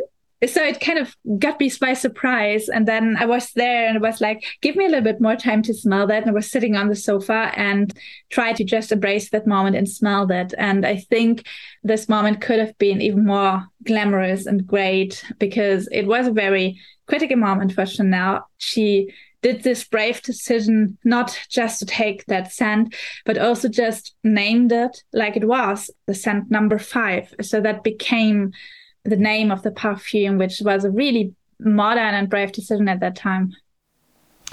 Yeah, it reminds me of the Cosmos Within Us, which which is another piece from 2019 where they actually had smell docents where they would have little sticks that someone that was in the room would come up and stick something up to your nose. Because editing smell is a challenge. Once a smell is in a room it's hard to edit it out. And so when you have four smells plus the limited time and budget i think they didn't have time to really develop these smells that were lost to the history but yeah, I think overall it's a piece that I would have loved to have seen again, but it was a 10 minute piece, short and sweet, and that it's probably is going to work well for what Chanel's trying to do, which is maybe tell a larger backstory. And the fact that they were contracting out to an independent creator and giving Mathias a lot of leeway to direct the direction of this piece. So, yeah, same. I think for the marketing point of view, this works really well because it's a really, really interesting experience when you feel and see everything that's inside. And especially people who haven't touched virtual reality so often in their lives, I think they absolutely will remember that experience because it's really, really nice, nicely done, well executed. And I think for me, it's one of those examples where a brand and creator, a storyteller can work together very well and create something really nice. Yeah, yeah, definitely. It's a 10 minute experience, so they'll be able to deal with throughput. I'd be curious to see where they end up taking it. But uh, moving on to Eurydice, Descent into Infinity. I'd love to hear some of your thoughts on this piece. Ah, Eurydice. Um, that was one of the bigger installations that were in Venice this year, again, together with Rencontre. So, Rencontre, Okawari, and Dazzle and Eurydice were like the big installations, I think. I hope I haven't forgotten anybody. And I was absolutely looking forward because I love those kind of installations. And that piece, I think, turned out very interesting. You enter a room and the helping hand there told me the backstory of Eurydice and Odysseus finding their way, this love story where she dies and he has to find her in the labyrinth in the underworld. And he can't turn around, otherwise she's dying for good this time. And that was really helpful that he told me that story again because I've heard it, but I've forgotten it and, you know, like all the details. Then I entered the room and I thought it was an art piece. It's more a performance and a music piece, I think. And you see a woman lying on the ground and you walk on a similar ground in real time. So again, we have this merge between the physical world and the virtual world. You walk on like little stones, making also sound you hear through your headphones, which increases your sense of presence there. And you see the body disappearing and they're coming a soul out of the body of that young woman. You see a dark shadow, which is probably the soul, and you have to follow that shadow in the underworld. And then the real journey begins because you like constantly walking and walking and walking in circles, one way or the other, and going really deep in the underworld. And the world is full of sounds and it changes while you're going down. And at one point, you're starting going up again. And you would expect that something happens in between, but it doesn't. So you're constantly walking, walking, walking. I think they also took some inspiration, at least I would expect that some inspiration from Labyrinthos, which we saw, I think, two years ago or last year in the Biennale College program, where they had like a similar mechanic. And that was really interesting because after a while, when I was expecting a story or something to happen at the end, I started to understand that this wasn't supposed to be a story, that it was all my experience of walking and following an endless way and how I changed during that. I don't know what was that 20 minutes. It could have been also two hours. I don't know. I, I totally lost any sense of time. And as soon as I understood that, it was really fine for me. But I was like walking like really hopefully, and I was like, something will happen. I know that. and um, after a while, like I think I can say that I changed during the whole path through the underworld, and I think that was exactly the effect that the creators wanted. Yeah, I had a chance to do this experience and then talk to the creator, unpacking different aspects and you know, there is this part of the myth that you have with Eurydice and Orpheus. And in the original myth, Orpheus looks back and is not able to recover his loved one because he, he sort of is not able to follow the temptation of delaying gratification of looking back. So it's a lot about the consequences of looking back. But in this case, they're kind of switching the story and trying to give Eurydice more agency. So Eurydice is in front of you but you're chasing Eurydice and also giving Eurydice a voice. And so she's singing this beautiful opera. And so. And she's not looking back at you. That's yeah. also a very important point. She's not looking back. She's not looking back. So I think even though they switched their perspectives and changed the agency, I don't think they were able to really give a similar poignant impact of the actual story. Because I think part of that the original myth is that he's not supposed to look back and he looks back. And this you're in behind and then the other character has a voice, but yet there doesn't seem to be a resolution of what the story actually was. So I, I had a similar kind of feeling of like wanting to have some payoff to the story, but not being able to find it. But also, it was much more of an embodied experience of going on this whole journey for me, which is why I have it in more of the embodied and environmental presence because this real deep sense of feeling like I was walking for a really, really long time. There's a moment where they do switch into an impossible space, and there's an opportunity to go back up. But I'm like, this is a descent into infinity, so I want to keep on descending. I want to see what's at the end of it. But they really recreated that sense of descent into infinity because you just keep on looping and looping and looping. And talking to the creator, there's actually four different phases. That's a point cloud environment. So you're walking through, and you're walking flat, but you're walking down in VR. And so they have to kind of like push the VR down a little bit, which for me is a little bit of a proprioceptive disconnects that happen that can make some people motion sick. It made me a little nauseous, but not too much because I knew it was happening. So I kind of squinted my eyes a little bit whenever that was happening. But you are still descending and keep on walking and walking and walking. And I think this is uh, made by a theater maker that's really trying to exalt different aspects of opera. So these different phases are timed to the sense where you could have just stood there and wait for the opera to finish and then you could walked down. So you could have like minimized how much you were walking but i didn't know that. I just kept walking forever. So there's a sense of like wanting to see some visual variance because there was only four phases and i was like walking anywhere from 10 to 20 times around the same thing. But eventually i saw that it was changing. But when it did switch into the impossible space where i didn't know if i was supposed to go up or down i decided to go down and I end up making it to the very end, but there wasn't a narrative payoff, but there was like this embodied feeling like I had just gone on this incredible journey. And it gave me this real sense of visceral sense of presence with my body of being in this place.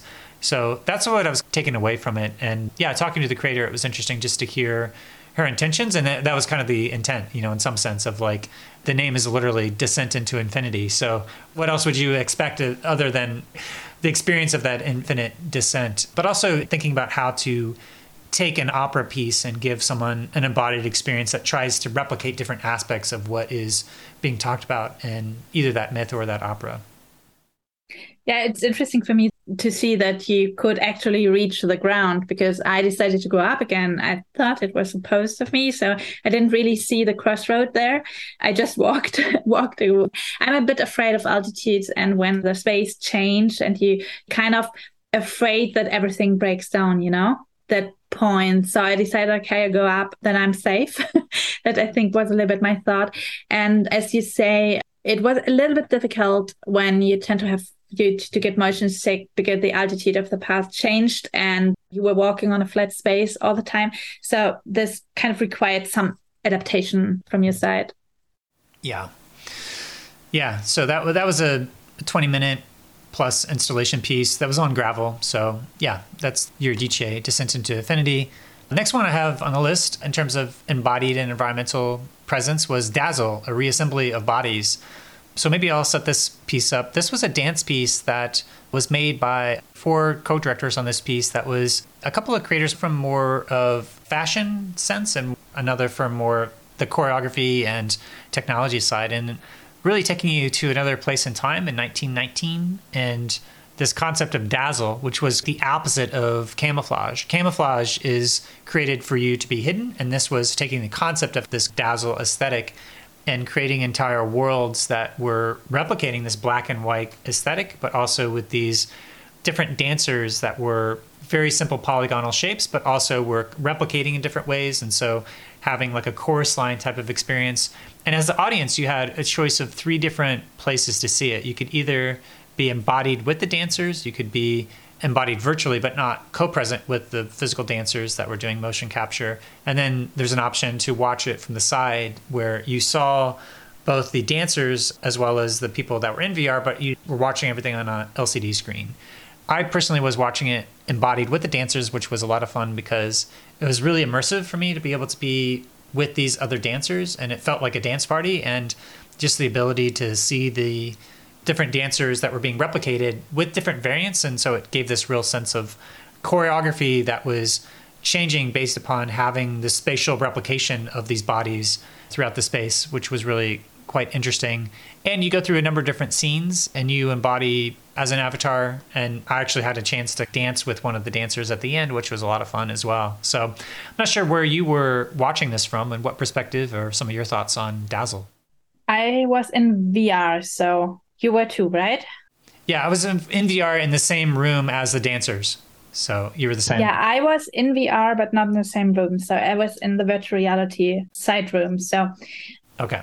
For me, I did not know anything about that experience. I thought it was a really great onboarding process because you had you wear some of these black and white funny clothes and that was really really fun and they made it like a party trying that, trying that. Oh, you can try that. Go to the mirror and see how it looks like. So that became really fun, and everybody was joking around. Then we were in the in the headsets in virtual reality, and I'm not a real dancer, and I feel very insecure when I'm supposed to dance. So I wasn't sure what to do. And I didn't know, honestly, I didn't know that it was with live dancers because I haven't read anything about it. I haven't spoken with anybody because I did it at one of the first days I've been on the island. So I didn't notice it until the very end because the dancers didn't really react with me. I think I was a little bit at the wrong place.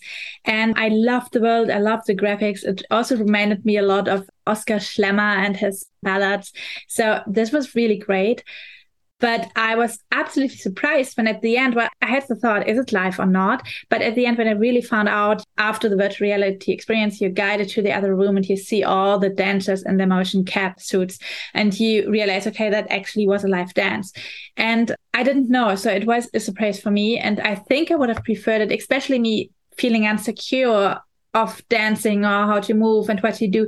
If somebody would have reacted more with me and tagged me by the virtual hand and danced with me a little bit around. So for me, that wasn't really feelable or noticeable. This was a live experience, but I think that absolutely depends on from where, from which angle you experience it and which headset you have, and also how much you want to engage. Maybe they just thought that I didn't want to engage, so I don't know that. And it reminded me a lot of Cosmos Within Us, the experience you also mentioned, which is a little bit the same principle. They did like a whole backstage show out of the experience where you see the musician, the narrator, somebody who's spraying the smell, the sense, the perfume at people, somebody who's like holding the fresh air in your face so that you can feel the wind and everything.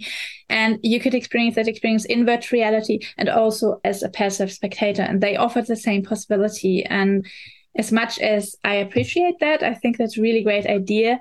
I also think that it would have been not good if I've seen it the first time from backstage, you know, because then it would have taken some of the magic out of it.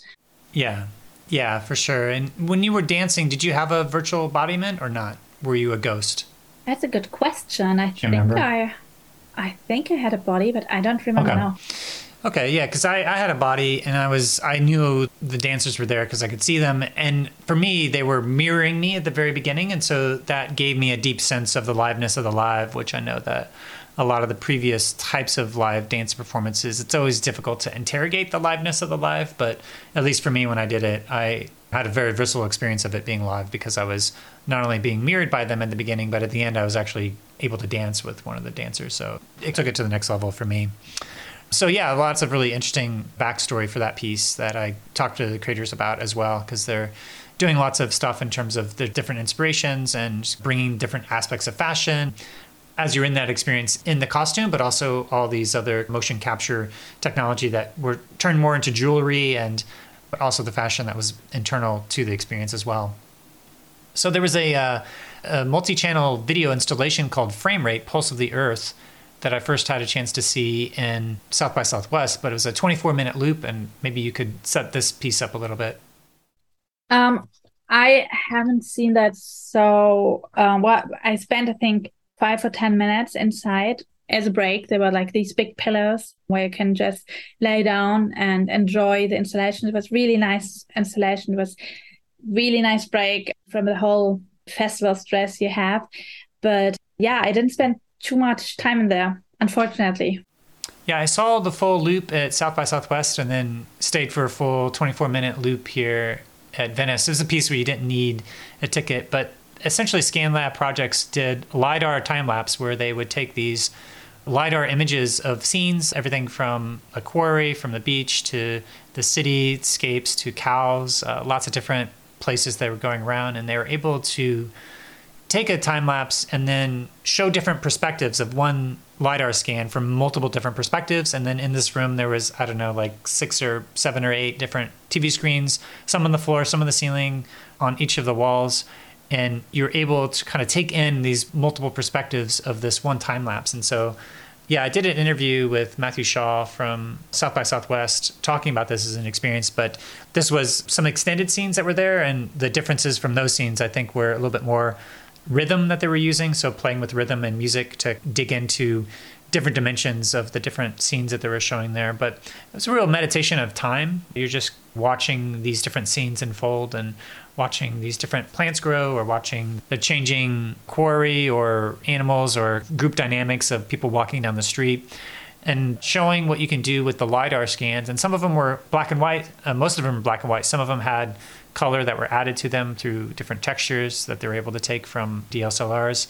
But the process, that was really interesting to talk to Matthew at, at South by Southwest, where they would actually have people almost like monks go to those places each and every day and take a scan and a capture. So just the process of doing a time lapse, a volumetric time lapse, and it's all being projected in 2D. I would love to eventually see a project like this in 3D to be actually immersed in some of these spatial time lapses. But the amount of data that's involved is so huge that you would have to do like cloud rendering or something like that. They're kind of point cloud aesthetics in some ways, but also fleshed out in some ways that made it feel like it was actually volumetric. But yeah, a real poetic piece, I'd say. It's real relaxing and Also, a piece that is really encouraging you to see the same scene from multiple perspectives at the same time, which I think is also provocative when you're in this multi channel video installation room that has different modulations of sometimes all of the screens go off and you'll have just one screen come on. And so there's a kind of a rhythmic nature to this installation as well. And maybe I can add that this was the only project of that kind at Venice. And I think uh, well, me personally, I would love to see more of this immersive installations, either with a story or as an art form or something at festivals, because it is part of the immersive tech spectrum. You know, it is part, even though it is not virtual reality with a headset, it is immersive and it is immersive installation. I feel that that we kind of see those in the art world, like in museums, sometimes these huge installations at galleries and so on, and that we have all the other experiences at film festivals. And I would love to see them merge a little bit more. Yeah. Yeah, I, had a chance to go to the Art Biennale one of the days and for about eight hours and see a bunch of different art exhibits. And this would fit very well with like the Art Biennale. But yeah, to see this more crossover between pulling in more of those spatial art projects and also not having a required a ticket. So this was probably the most accessible piece in that sense, where people can just drop by. Really happy to see a piece like that there. The next piece was Eternal Notre Dame, which is actually a location based experience that's been playing in Paris, but maybe you could set this experience up a little bit. Well, I think we all remember that evening when we got the news that Notre Dame is burning, right? Well, at least in Europe, that was a real yeah, everybody screamed, especially for France. It was a really horrible evening, but whole Europe kind of was shocked. I don't know if that was the starting point of the project. I haven't spoken with the creators, but I think based on that experience, a lot of the fascination for the building is built on because I personally, even though I knew Notre Dame and I've been there, I only heard after that big fire how sophisticated the building was and how fragile as well. So the whole building process became much more interesting after it was destroyed, as ironic as that is. And this experience of Notre Dame, Eternal Notre Dame, I think it is a multiplayer installation on a huge space, probably in Paris. I don't know that, but it is already there for the public and people can enter it with virtual reality headsets as a little group. And I think what I like very much is that you are reliving the different episodes of the building process of Notre Dame. So the whole experience starts in the 13th century, so at 1240, I think, and it goes on until today during well, you see the restoration process after the fire. So I think what they did really well was taking you through all these different um, historic points and historic phases without really having these big cuts or big breaks where everything changes. But it was a really fluent and really nice transition from one period to the other. So I absolutely like that. And at the same time, you can go to places that either have never been open to the public during these last years or that are just not accessible. For example, you can like going really high in the building and see these window roses from very close. And I think that probably has never been possible in real life. So that is something I really liked. Saying that, I thought the whole experience was an educational one. So it was less focused on the story. It was more about telling you something about the building, about the creators, about the architects, about all the process of building it throughout the centuries. And that is something well, I felt a little bit back at school. so I think that was also mostly probably the target group, like people who really wanted to learn about the building. And I would have loved to learn more about the building, but I didn't want to feel like be back at school someday. So I focused more on this great view, seeing the cathedral, seeing these beautiful windows of the church, looking at the surroundings. So, and not listening too much. I don't know what you did, but I thought it was a really, really nice educational experience. I just think it would have been good to communicate in a group or being there in a group. I was alone in Venice. Uh, we had to do that alone. Yeah, seeing some of the screenshots, it does look like there's a group dynamic to this experience that I only experienced it as a solo experience. You know, when you go to different places, you sometimes want to just take a guided tour of a place and get a docent who tells you the story of a place.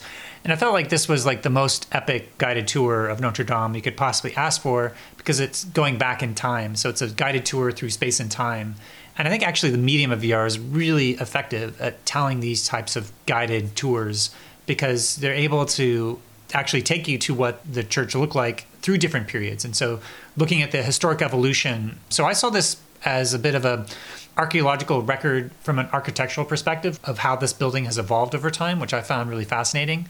But also there's a whole other dimension of the symbols and the meanings of what each of the symbols meant in terms of you know, here's the different glass and here's what they're trying to communicate. Here's this area that you would not be able to go to. So there's all these restricted areas that you're able to go into that you wouldn't be able to go to if you were actually there physically.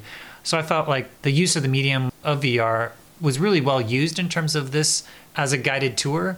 But you're right in the sense that it does end up having this kind of didactic educational feel even though for me, I just really appreciated going through all these different moments through a history.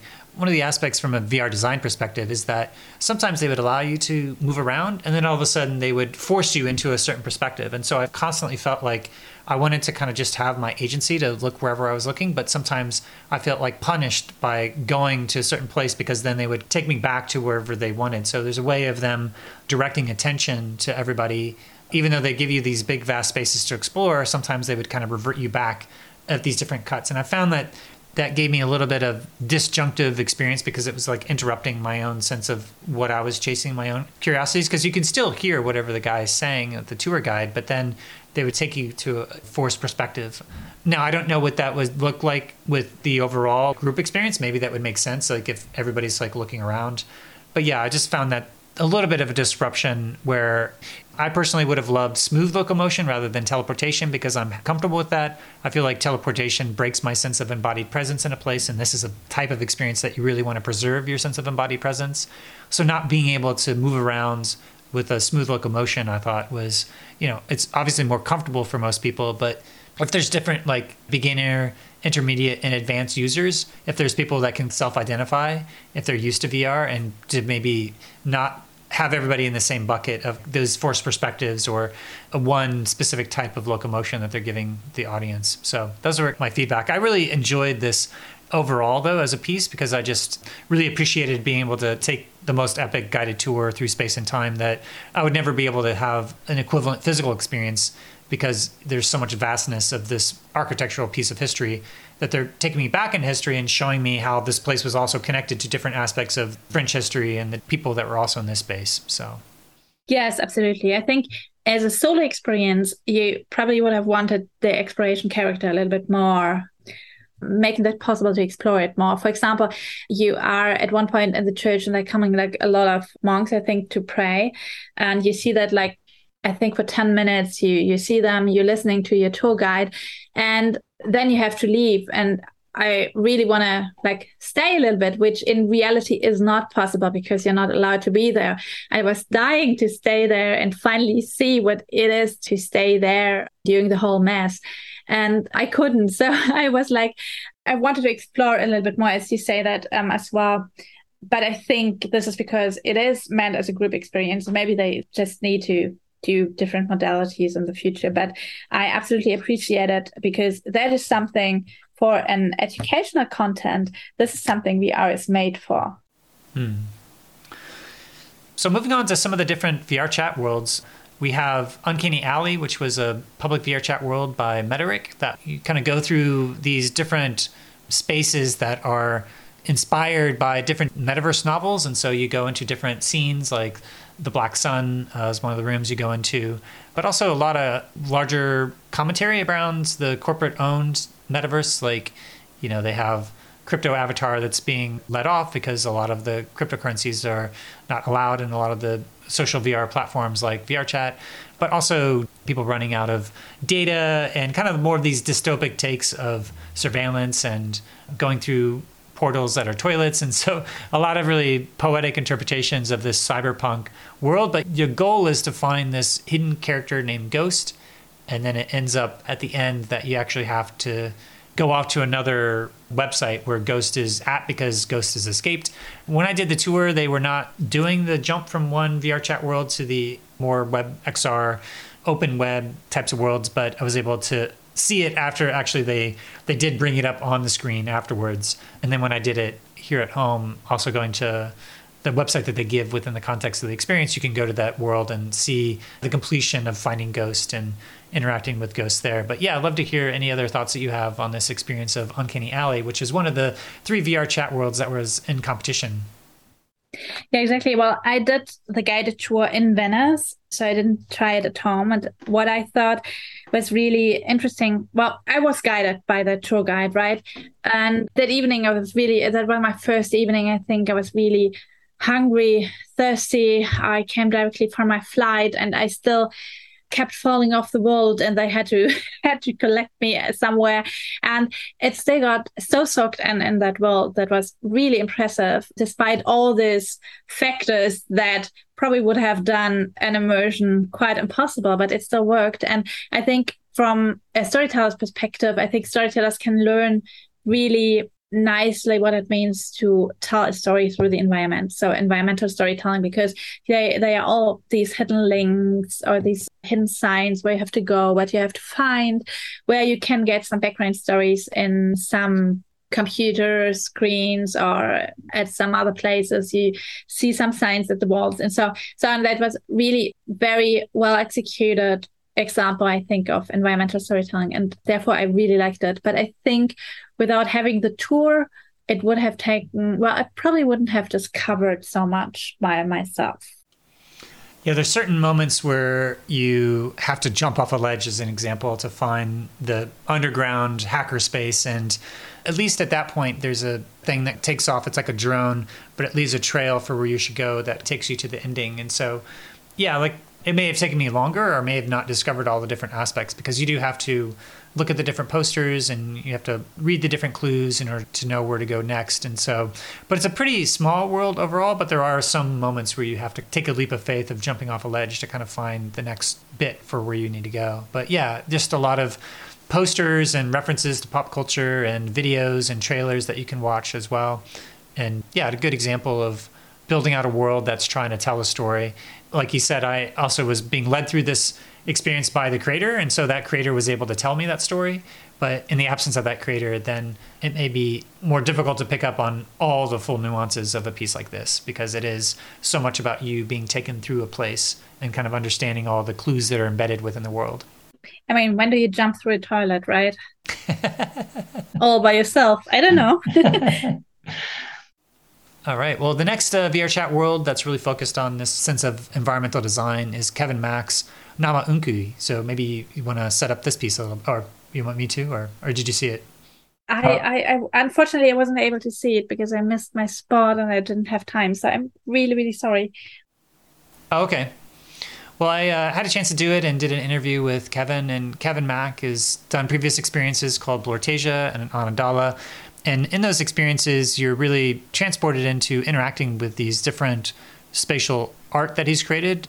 His process involves communicating with these AI entities from the future that he's had these almost like psychedelically induced, or sometimes not even using psychedelics, but this kind of induced virtual experiences that he's had throughout his lifetime, that he's in contact with these future entities, that he's translating those messages into these spatial art. And so he's taking Sumerian deities to create these different gods that you're interacting with throughout the course of this piece, but he takes you on a whole spatial journey that he's using his very unique shader style to build these different worlds. And it's really a transportive journey. Last I heard, he may or may not keep this up after the festival, but if it is available, highly recommend it. And be sure not to miss the opportunity to go underground to see the ice world and the whole lava world. Yeah, this real sense of vastness that he's able to create. But yeah, real satisfying spatial journey as you go through these different spaces and you can interact with these blorts and get visions and go into these psychedelic visions. So yeah, my episode 1120 with Kevin Mack dives much more into his own process and journey into creating this piece. So I recommend checking that out. The last experience in this section of an embodied environmental storytelling is Stay Alive, My Son. Maybe you want to set this experience up. Well, let me just here my notes. So I've taken quite a lot of notes on that one because for me, as usual, I didn't know a lot about the experience going in. It is done by Victoria Bousis and it tells the story of Yathay, who is an eight years old man. He's a father, and he's the author of a, quite a famous book of the same name, Tu vivras mon sang, or Stay Alive, My Son. It's also translated in German, I think. So I've seen some old books. And he tells the story of his family being imprisoned during the regime of the Khmer Rouge in Cambodia, which, as we probably all know, was really a real horror um, at that time. But to be honest, I didn't know how much of horror it was before doing that experience. I, I would have honestly appreciated kind of a warning. And I think this experience was, together with two or three other experiences we already mentioned, one of the most outstanding experiences in terms of emotionally presence or emotionally involvement there.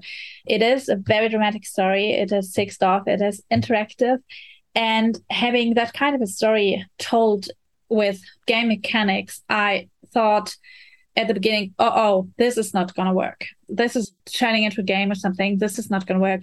But it did surprisingly well. And I'm still trying to figure out why it did so well. And the thing is, I really like the beginning. Maybe just let me tell the beginning. You're standing in front of a house, you just walk to the door, you ring the bell, you wait a little bit. So it all feels like really, really real. And there comes an old man. He's opening the door and he's like, Oh, hello. That's so nice that you're here. Welcome. So he's really friendly. He looks into your eyes. And then he's telling you something about the newspaper. So you're supposed to give him the newspaper. So in the first five minutes, you already created like three or four interactions with him, like, but really, really very natural and very intuitive interactions. And that already brings you very close to him. And during the experience, you doing some magic powers of a prayer, I think you turn into him and you discover his story and you relive his story through a very dreamlike fantasy world. And even though you never see really violence, you hear it, you feel it, you relive it. And it is really, really hard experience. And you you need a break after that, to be honest. But it's also a very changing experience. Yeah, I really appreciated the degree of innovation of storytelling forms that are contained into Stay Alive, My Son, because it is a dense experience. There's a lot that happens in this experience, and there's a lot of mixing of modalities in this experience. But like you said, there is these puzzle-like components, but it's more of gating the story rather than having to make too many choices. It's more of you get a key and there's only one key or there's one puzzle piece and you kind of do things one at a time. So it's really a linear experience in that sense. But through that linear journey, you're going through a real translation of what's being said in the story into a spatial architecture, which I think is a real key. Why I put it under the environmental storytelling, because there's a big part of this piece. It does have a quite big emotional impact, but there's a lot of interactivity and agency as you're moving through this as a piece. You really get this sense of being transported into this symbolic translation of the story through this series of different places that are kind of like, in one ways, metaphorically representing the author's mind, and then at the end, representing author's heart as you go into this temple like space. And so there's a lot of using of symbols in this piece of trying to like translate into metaphors the deeper aspect of the story. There are literal aspects of the story, but trying to like translate the feeling of the, the separation and this prison that's been created through all the horrors of this experience. And so it's also mixing together different aspects of spatial volumetric storytelling, but then in talking to Victoria, actually a lot of the creators were based in Ukraine. And so with the war breaking out, it actually was a big disruption for what this experience perhaps would have been without this war, and without the disruption. So they kind of had to cut back into more of a uh, 2D representation of some of those volumetric scenes that are in the context of a spatial realm. But each of these different moments that you're solving a puzzle or interacting with a piece, you go back in time into a memory, and those memories are given to you through this process of the film. And so sometimes there was different aspects of things that were communicated in that that I didn't quite catch what was said. It was maybe either a little muddled, I didn't hear everything, or I could have benefited from subtitles. But there were certain aspects of the narrative that were in that story that I, I missed and I had to unpack with the director. So the overall experience of the piece was that it is a lot of stuff to digest and a lot of stuff to interpret, and that there's certain aspects of cognitive load of how much your mind can really digest and process and because it is so innovative and trying to push forward different aspects of the story and the story ends up being through these episodic memories and you kind of have to piece it together and so if there's any one critique it's it's pushing the medium forward, but it could be sort of overwhelming for people as they go through it to digest everything that's happening within the context of the story. So that was kind of my takeaways. But in terms of innovation, I think this is probably one of the more innovative pieces that we have this year and really pushing forward what's possible with this translation of a story into a spatial architecture. Yeah, absolutely. I agree. There are probably two examples I want to add to what you just said. You're entering a prison, and there in earlier times when that was an actual prison. Now that is all in ruins. And there were, of course, guards.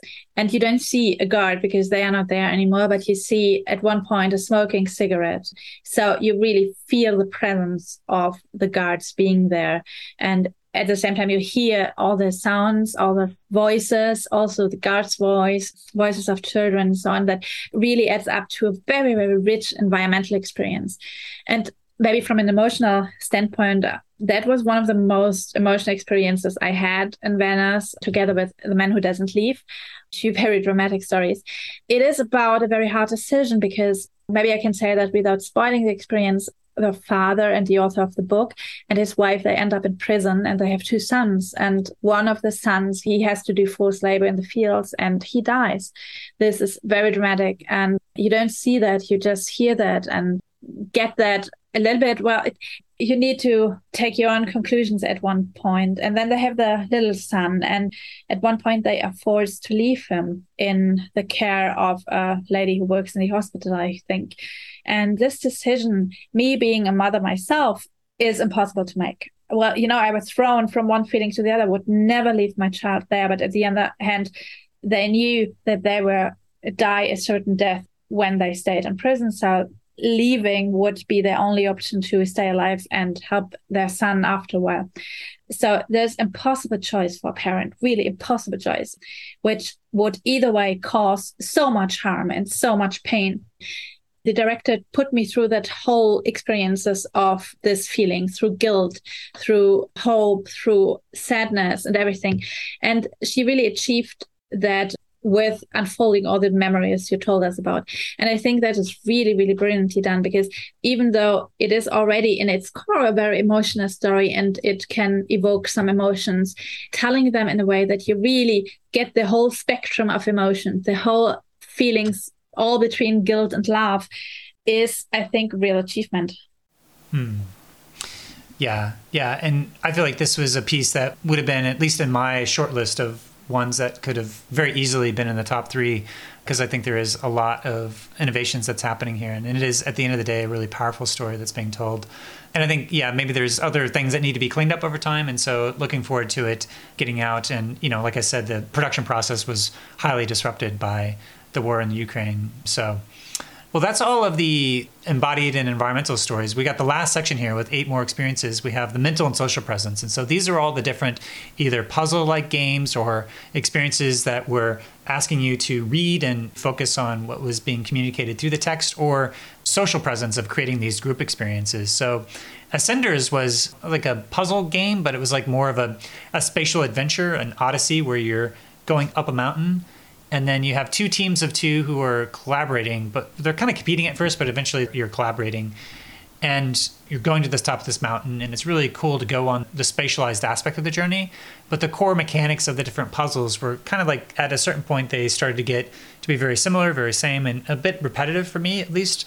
And then in terms of the game progression curve, you kind of have this very easy, easy, easy, and at some point it just takes this quantum leap into being like really extremely difficult to try to like solve this group puzzle that I didn't quite understand how at the end of the day that how we actually ended up solving it.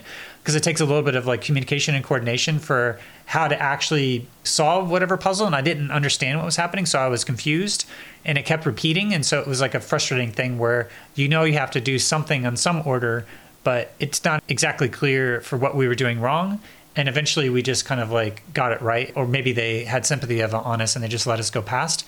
But we did make it to the end. It was also an experience where you have full body avatars so you have this full sense of embodiment with other people. So you have a cohort that you're working alongside with but also two other people that you're also collaborating with.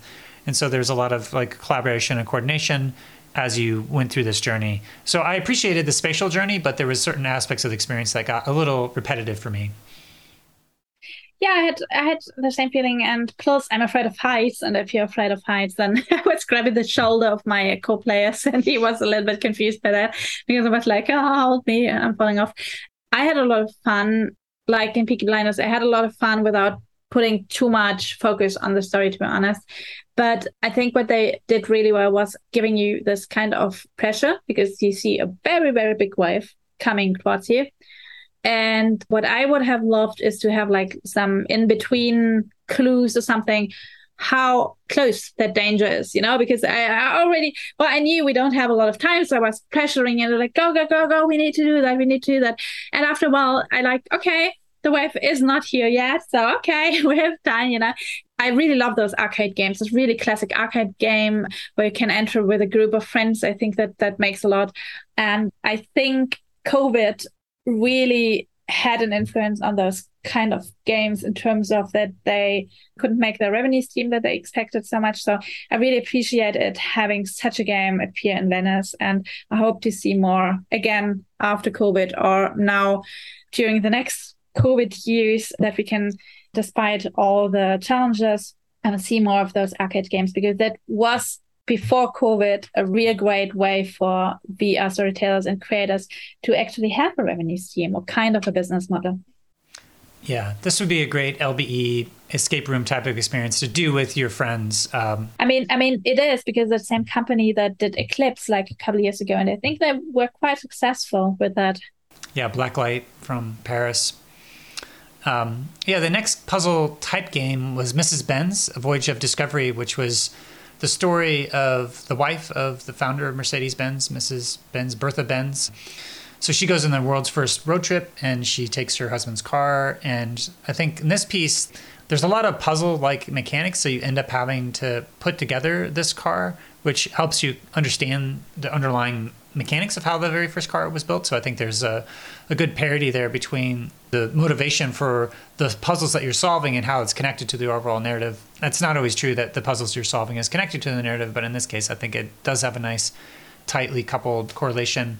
And I think the other thing that really stuck out to this piece was the degree that they had done the environmental design of this workshop that just was really fun to look around and to pick up different clues about who these different characters were based upon what kind of artifacts were laying around in there and just getting a little bit more flavor. And they also had a really amazing reconstruction of an archival film that doesn't exist of a moment of Mr. Benz crashing this car, something done completely in VR that had a really great look and feel, but was able to really transport you into this moment of the early days of creating some of the first cars. And so yeah, a lot of stuff that is set up in this experience. And in talking to the creators, they actually have a lot of plans for telling more of the story in other media. So a film and a podcast and other type of transmedia integration. So I feel like this is a good introduction to this overall world of telling the story of Mrs. Benz. But I feel like there's also quite a lot of the other aspects of the story that have yet to be told. And I'm looking forward to how they tell those other aspects of the story in other media as they continue to expand this out into the podcast and the film. Okay, that makes sense. I didn't know that they were planning with other parts of a bigger project. That makes absolute sense because there you have like an interactive spatial part where you can actually play through the whole key scene, I'd say, of the whole story of Mrs. Benz and the vehicle, and then have the great content and probably documentary at another time this makes sense I, I really like that but i think it is more for people who are in VR who are virtual reality beginners because you get told like every piece of the puzzle where it has to go. So it is quite easy if you're used to play some virtual reality games. So I was done, I think, in 15 minutes. It was fun, but I think if I were like doing it for the first time, it would have been much more fun for me because it would given me like you say it's it's visually stunning. It is really well done. It's really well executed. It's uh, one of the perfect experience i'd send somebody who hasn't done yet so much virtual reality um, i'd set them in and tell them do that. It's a great introduction to virtual reality and what that medium can do yeah, in terms of the puzzle, it's much more of a linear experience than that. You have a lot of hand holding in terms of what you need to do next. I took a lot of time to uh, look around the space and not always pay attention to those clues because I just wanted to take in what they had done with the world. But yeah, you, you kind of solve the puzzle and you, you do get to take a little bit of a ride on the car, which was fun as well. and then see the ending part. So, yeah, it's an experience that, like I said, there's much more of these characters that are very interesting that I think we'll get more information about them in other media because here you're embodying Mrs. Benz and you hear all the information about Mr. Benz is coming through the voiceover and the interactions that they have more in her head or with the environmental design. So I feel like having a film depiction of this will get it a little bit more flavor in terms of the larger dynamics. This is more about you being embodied into this time and place and understanding that moment, and then the other media will be able to flesh it out a little bit more. But going on to another experience that maybe had a little bit more medium to intermediate puzzles would be Treasure Heist by Fins. So I don't know if you had a chance to do this and make it to the end. No, I did the first half and then I got motion sick, unfortunately, because I'm not used to so much locomotion. And I think it's an experience really, really beautiful. I was really stunned by that whole world. But it is a multiplayer puzzle game. I think we can say that, or it has those elements. And it probably would have taken me two, three hours to play that. And I did the tour. So the tour had to do that in one hour and they were really rushing um, from one point to the other, which is fine. But just because it was so quickly, I got motion sick and had to leave after 30 minutes. Unfortunately, I'm so sorry. I would have loved to see the ending.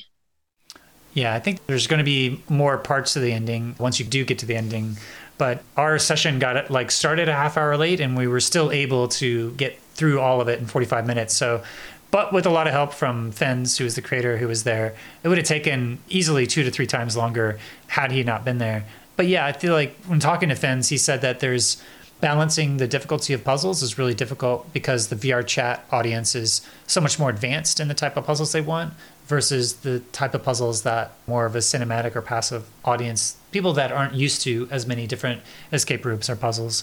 So, had I been alone or with VR chat audiences, it would have taken a lot longer than 45 minutes, probably at least an hour and a half or two hours to get through it. And then maybe we would have potentially gotten stuck on some of them because that is a little bit more difficult to know what the puzzles were. But there is this blending between solving the puzzles and getting a little bit of spatial narrative that's unfolding and different things that are happening with the main guide of this experience who ends up being a little bit more scared and kind of like the first one to kind of run away when something difficult happens. And so, yeah, just different ways of telling this larger story in the context of this space. So, yeah, I have an interview with Fins that impacts it more, but it's available as a VR chat world that you can go check out. And I think there's actually going to be the final part that's more similar to his Magic Heist world, which is a ride that takes you on a more of a spatial journey to end it up. But I think he's still working on that, and maybe we'll have that ready by the time that Raindance comes around. Oh, that's so cool. Yeah, I, I love the ideas he had, like putting little heads on sculptures there were some really great ideas and I was really sad that I had to leave. So I'm looking forward to do that in my time, a bit longer, I think. yeah, there's the Holoport locomotion, which is different than the smooth locomotion. I think they had everything by default on smooth locomotion, and that can make people motion sick. So I've personally gotten used to it and I prefer it, but I understand that other people, it is a motion sickness trigger. So sounds like that might have been your case. Um, but let's move on to uh, Type Man, which is an immersive theater piece. Maybe you could set this piece up. Well, Type Man is, let's say, a very simple but very cute story about walking typewriter. and it is a multiplayer experience as well. You get to play a little bit with the other players. And it is also an experience with a live actor. So the person who is playing the type man is actually a live actor in the space, which makes it very special. And this combination, actually, I haven't seen so much because he doesn't speak. He's interacting with you through gestures and also some sounds, and he gives you things and he kind of guides you, but he doesn't speak with you. And every experience I've seen so far with live actors were something where the people were able to speak with you, with each other, with the actors, and vice versa. So I thought it was really unique in that sense. And it brought a very interesting way of communications because we all knew it was live and we tried to interact with each other. And I was talking the whole time, but I knew that nobody could hear me, only people standing around my little virtual reality booth in Venice. And it is a virtual reality theater. It is quite nice done because there are different chapters and you start the chapters with typing. Well, it makes sense, right? And you don't know what the name of the chapter is. You just get the letters and then you need to type the letters in the right order, which is kind of a little cute game. And I really like the idea to involve you as a visitor into the start of a new chapter while writing it, you know? Yeah, from the group that I went in, there was people that would just push the buttons without knowing what the word is, and so it was. I knew what the word is, and I was trying to type it out, but then someone else would put a wrong letter in. So you still could progress even if you had the wrong chapter name. But for me, this was a piece that was very much like you said, like this immersive theater actor who's guiding you through this whole piece. There have been previous pieces that have not had speaking like Scarecrow that was at Sundance, which had a VR chat translation. So there have been other precedents of having immersive theater actors that are relying more upon the embodied movements. But in this piece in particular, there's a lot of text and a lot of words that are happening in this piece. And so I guess some of the other themes of this piece that I picked up on is just the way in which technology evolves and it gets obsolete or deprecated. And so what does it mean to embody one of these technologies that are on the edge of being deprecated? And how do we use these technologies to communicate to each other through letters and creating a group social dynamic experience where you are able to kind of engage with these media that is maybe of another time and place? You know when's the last time you received a typewritten letter for example? So you have the experience of receiving some of those letters and what's it like to receive a communication like that so I really appreciated that, and also the ending of this piece having a way in which that they have these typewriter buttons that then become these percussive elements, and so then it ends up in this multi-layered dance scene where you're able to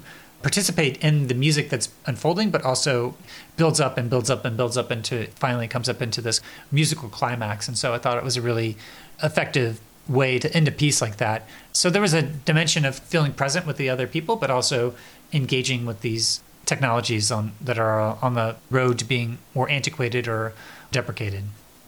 So, another piece that I think was really focused on this sense of social presence was the Gumball Dreams, the immersive theater piece, which was based upon a world by Screaming Color that the Ferryman Collective adapted into this immersive theater piece that has, at least when I saw it ahead of South by Southwest, three audience members and then one main actor who is playing this alien queen. And the thing that I thought was the new and innovative part of this piece was that you kind of send off two of the audience members to go solve a puzzle, and then there's an opportunity for the alien queen to have these one-on-one interactions with whoever is left behind. So you have this opportunity to kind of really connect deeply with a character and that sense of a larger story that's being told. And yeah, this world by Screaming Color has all these really amazing shaders and this great immersive music and it's really transportive world within its own right and then to kind of translate that within the context of an immersive theater piece. So yeah i'd love to hear some of your reactions to uh, gumball dreams. Well i didn't do it this time in venice. I have done it a few months ago i think when they had their national us premiere. And i had the same feeling. So we were three people entering and two were i don't know getting lost on the way. so I was the only mm-hmm. person staying inside the experience.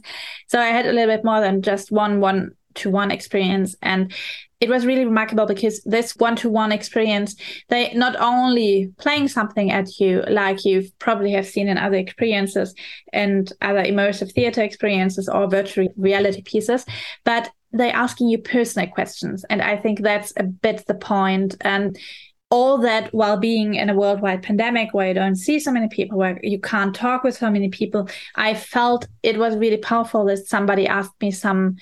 I don't remember really the questions, but they were really personal. And it was my choice if I wanted to lie if, or just telling some fantasy stories, if I wanted to tell the truth.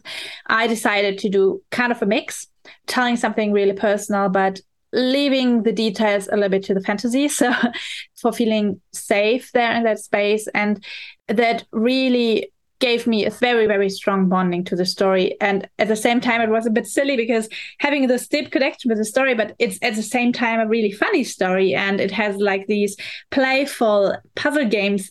So this created a really interesting mix of feelings because i i was involved like ready for having like this really deep dramatic story. And then it was a really fun and nice story. And i absolutely enjoyed it being there but I went through a whole mix of feelings. And then that was interesting. I think this way of working together with the audience has also the potential of telling more dramatic stories. Yeah, and just in terms of the process of them being able to put this on, I, I saw them at South by Southwest and did an interview with Deirdre Lyons and Screaming Color, and then here at Venice, they actually had each of the rooms had a screen so that they could actually be communicating through a back channel via Discord to be able to communicate additional information for what was happening with each of the different people. So, evolving their own processes for how to run a live immersive theater piece while being co present with them, because most of the time they either weren't co present or they don't always get a deep insight as to what they're seeing or doing. And so, to be able to see the level of coordination that they were having this year from the setup that they had with these different rooms with a TV screen and everything. So it'll be interesting to see how that may be able to have them help evolve their own process as they move forward to keeping tabs of each of the different people that are doing this experience. So yeah, an immersive theater piece by Ferryman Collective. They've been doing lots of different experiments. And so yeah, like I said, I saw this uh, ahead of South by Southwest and also didn't see it here, but was able to to get a little bit more context of their latest innovations and insights as they were showing it there at Venice. There's a social experience called Mandala, a brief moment in time. Maybe you want to set this experience up. Well, I'd like to compare it with Gumball Dreams because it's also multiplayer experience. It has also live actor in it and you have to work in teams to get through the experience. In Venice, it was a really, really beautiful installation. You entered a really nice room and you had a quite a good onboarding experience with a voice like telling you what to do. You had to put your stuff down and the voice told you how to put on the headset and so on. That was really well done. Then you entered the experience and it was a little bit hard at the beginning to know what you're supposed to do because there was no tutorial, no introductions, no hints, nothing. But it worked after mm-hmm. the answer. But it took us some time to figure it out. While in Gumball Dreams, you always had this host who guided you around and told you what to do and where to go. So that was an easier start. And I think it's very noticeable that the whole experience is about a very famous Chinese tale where all the big questions of life are asked. You know, what is life? What is the sense of life? What is death? And so on. It is also, I think, uh, based in Buddhism. So it is quite far of what my daily life experience is. And I like the mechanics. They were quite simple game mechanics, but they only worked when everybody was into it. So you have like different colors some people chose blue, some red, some yellow. And you had to work together to make it work or to unfold the story, which was cool. It felt like a really classic escape game, and I liked it. And then came the live actor. And that was a surprise because I didn't expect him to be there. And this kind of overwhelmed me a little bit because I had to take attention to the actor. I wanted to interact with him. And at the same time, I had to solve these puzzles and also to take care a little bit of the other people that we didn't jump into each other, which we didn't because we had our separate booths, but you don't know that in virtual reality, right? You're still like, ah, oh, where am I? and we also had to communicate with each other to solve the puzzle. So for me, it was a little bit a stressful experience to figure out what was next, what to do. And I have to admit that I didn't pay so much attention of what the live actor who was really good told me because I was still thinking in my head about all the different ways of the puzzle and where am I and what are the other players doing. We had one person he had really trouble with the text so we were constantly trying to help him to move and so that he had some issues with his whole setup. So that was a little bit a very stressful situation but i think it could work very very nicely. But i'm not sure if i really needed the live actor aspect which was really great in a way but it overwhelmed me and yeah it, it, it was a lot to play through. Yeah i'm not sure if it would have worked so much without the live actor because the live actor was really facilitating a group discussion. At least when I saw it, there was a lot of ways that the story was being told through asking questions and really facilitating questions around suffering and happiness and hungry ghosts and living the good life and you know eventually you're presented with a moral dilemma at the end that does require all of the colors participating in a certain way of making a choice and so there's this choice that I talked to the creator, and there goes into three different possible endings that you could have based upon the group dynamics. But for me, the main gist of this experience, I mean, there was some puzzles at the beginning, but the main thrust of this experience, for me at least, was that group discussion that was being facilitated by this Monkey King type of character or the Monkey Thief character. That is so interesting because we didn't really have that. Well, he tried that, of course, but we were all a little bit, I think, because the beginning was a little bit stressful and we were already over time. So we weren't so chatty. so it really depends on your group, I think. And if I imagine that doing with a group of friends or a group of colleagues, that would be really interesting to see also to interact with the live actor. Yeah, there was a lot of questions that were being posed, and there was uh, at least two or three people that were very vocal and kind of reacting to whatever is being posed. And so it was like a group dynamic, at least from my experience of it. But if you get a group of people that just don't want to talk, then you could very easily miss out a lot of those deliberative discussions that happen. Also worth mentioning that this was a social VR experience that was not on VR Chat. It was actually on Vast World XR, which is a social VR platform by Eddie Lau and his company Sandman VR. So for me, it's the sort of technical aspects that I had, like I could hear my voice whenever I spoke, like echoing in the background. And so it kind of took me out of the experience of speaking just because whenever I would speak, I could hear myself and it was also kind of distracting that way. But yeah, for me, this experience was really focusing on trying to create those group dynamics and social experiences. And so, yeah, but whenever you go through these experiences, you're really up to whatever the dynamic of the people that you go in there with. So that's at least my experience with Mandala, a brief moment in time. And I have a, an interview with the creator to be able to unpack some of the other dynamics of the creation process of this piece as well. So another piece there that was called All Unsaved Progress Will Be Lost. This was a really poetic piece that, for me at least, it had a real big emotional impact at the end. Ways of building contrast of small spaces and large spaces. But the experience of this piece, by and far, was that you're reading this motion text that is coming out, and it's designed as a psychological horror where you don't know exactly what's being talked about until the very end. And I'm not going to spoil it here in terms of what it's about, but it's a really effective way of building and releasing tension.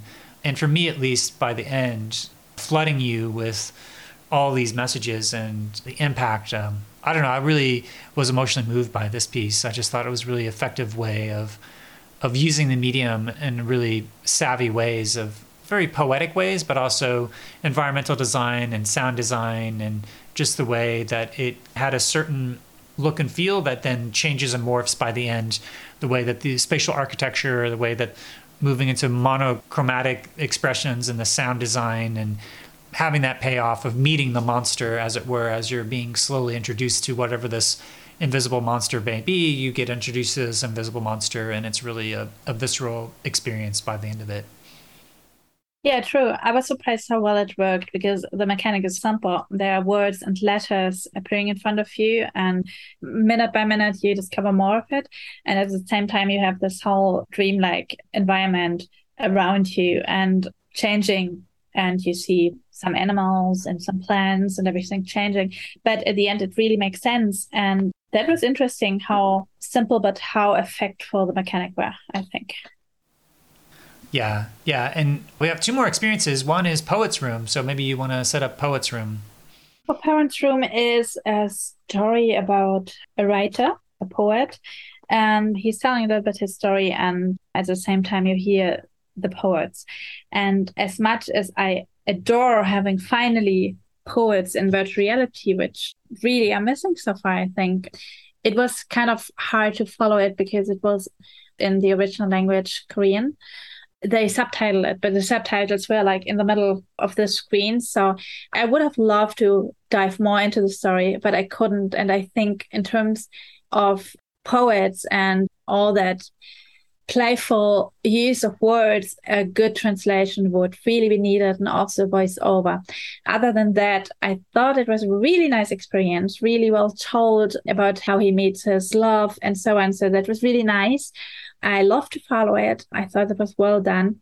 There was just one thing that threw me out of the immersion was that I didn't have a clear role as user. So I was, for example, flying through a window or going through a wall or things like that. And I know that they were intended by the creators. And for me, they told me again and again that I don't have a role here and that is not the real world. And I didn't know if that was what they wanted me to feel or if it was just me being so focused on having a role somehow in virtual reality. So that was an issue I had during the experience. But otherwise than that, I really love it that I'm finally cutting some poetry to virtual reality. Yeah, for Poets Room, I would have. This is one of the experiences that I would have benefited from watching a second time just to be able to catch the stuff that I missed because there were some times where even the subtitles were white and then they were on the background of a white alley that I had to like move my head up to be able to, to read, or sometimes I'd be looking the wrong direction and I would miss a bit of the dialogue that was happening. But yeah, kind of reflecting on the life of a poet and what's it mean to digest all of your life into your work, into your poetry, and to capture the essence of what it means through these series of different moments in your life. And pretty cinematic, pretty normal, but then at the end, they translate into more of a poetic reinterpretation of this person's life. So I feel like the culmination of this as a piece also leverages some of those more metaphoric aspects of trying to spatially communicate different aspects of that poetry by the different phases of his life as you go through. So, yeah, there's a bit of an impression that I would need to again watch again just to get the full aspect of it. Because there are moments that I was looking in the wrong direction, which I think speaks to like the need for having subtitles like more in three different spaces so you can feel free to look around. Or if you're looking not in the right direction you can still catch what's being said but then trying to find where the main action is happening. And uh, yeah again a type of experience where the narrative is being transmitted through what's being said rather than what's being shown. I mean, there's some reflection, but sometimes if you miss what's being said, you can miss different aspects of the story. So I felt like that was certainly happening to me a number of times in this experience as well. And uh, the final experience that we can talk about is Okawari, which maybe you want to set this experience up. That was an interesting one because it was one of the bigger installations in Venice. And um, I don't know if some of the listeners remember Umami that was there, I think, I don't know, 2018, 2019, something like that, also done by the same team. And it was a very, very interesting experience at that time with a very surprising ending, a very emotional one. And I kind of expected the same thing. So I went into that experience. It is a whole restaurant. They built a whole restaurant in Venice, which is amazing. You get greeted like, hi, you have a reservation. Give me your name, please. So you have to give your name. You're guided to one of the tables. And then you get your headset on. And the whole experience is about eating which I love because I went in hungry. but that was really great. And at the beginning, you're like, oh, I can eat sushi in virtual reality. I have my hands and so on. That's great. But very soon you realize that it is not about the food you're eating, it is about something else. Your name appears at one wall with the other names who are in the room, and there starts kind of a race. It is a real competition who's going to eat more. So you start after a while, you really start to get to order everything you can, to eat everything you can, to be as quickly as you can, because you kind of develop that ambition to win that thing. And I thought that was quite impressive because I've seen that it is super, super simple, right? You just open such kind of a competition by putting the names on a wall. And it is done in fitness apps, for example. So this is super, super easy. But having that in an such an experience at a film festival was new to me and I loved the effect of it because we had like a little bag the names on the wall weren't our real names they were the names of the waiting list but still it worked. So that had a really strong effect. And at the end there is like a branching story. You can decide two things and I think we can tell them it's not a spoiler right uh, yeah, go ahead. My mine, my experience broke, so I oh, no. was able to not see each of those. So yeah, there were some bugs that said, but I made it to the end, and I could choose between staying in the metaverse and eating whatever I want, being at a beautiful beach, which I chose, and um, going back. Um, I don't know what the question it's called was. A, but it was a, a, mindful eating experience. Yes, exactly. Having a mindful eating experience, which was then I think we can say that you got like kind of a tour or somebody who told you how to really experience how to eat a raisin. And I think that was quite nice. And we had these two endings. And after that experience, the creators ask you if you want to stay and hear some facts. And that is honestly when the real experience starts because they're doing like a whole of a presentation about environmental impact in the immersive tech industry. And that was interesting because well it, it was only loosely related to the experience i just did of course you you eat in the virtual reality, you eat so much, you exploit all the resources, and finally the world breaks down because you exploit the resources of what you have so much. So there were, of course, a relation, but still it was like the meta level what they told us about. And that was very interesting because after the experience, everything what they really wanted to tell us started. Yeah, I went to this experience twice actually because the first time it had broken and then I went through it again because I missed a lot of the first part of the VR experience, but then it broke again even before the first time it broke. So I had a frustration there with the VR portion of that as, an experience. I, there may have been something with my own, like Wolfgang Pauli and the Pauli effect, where he walks into a room and all the physics equipment breaks, and they named a whole effect after the Pauli effect. There may be a, a Pauli effect that I have on some of these experiences, but yeah, I'd say this experience is in two parts: the VR part, and then the more didactic teaching part. And the didactic teaching part I thought was really effective because they really break down what they did with how they built the installation, which was with a lot of recycled materials that were locally sourced from that area. And just to hear about their process of how they built this restaurant kind of creates the motivation for why you were eating in some ways, but also to get this experience of overconsumption because they turn eating into a game and you just kind of mindlessly keep eating.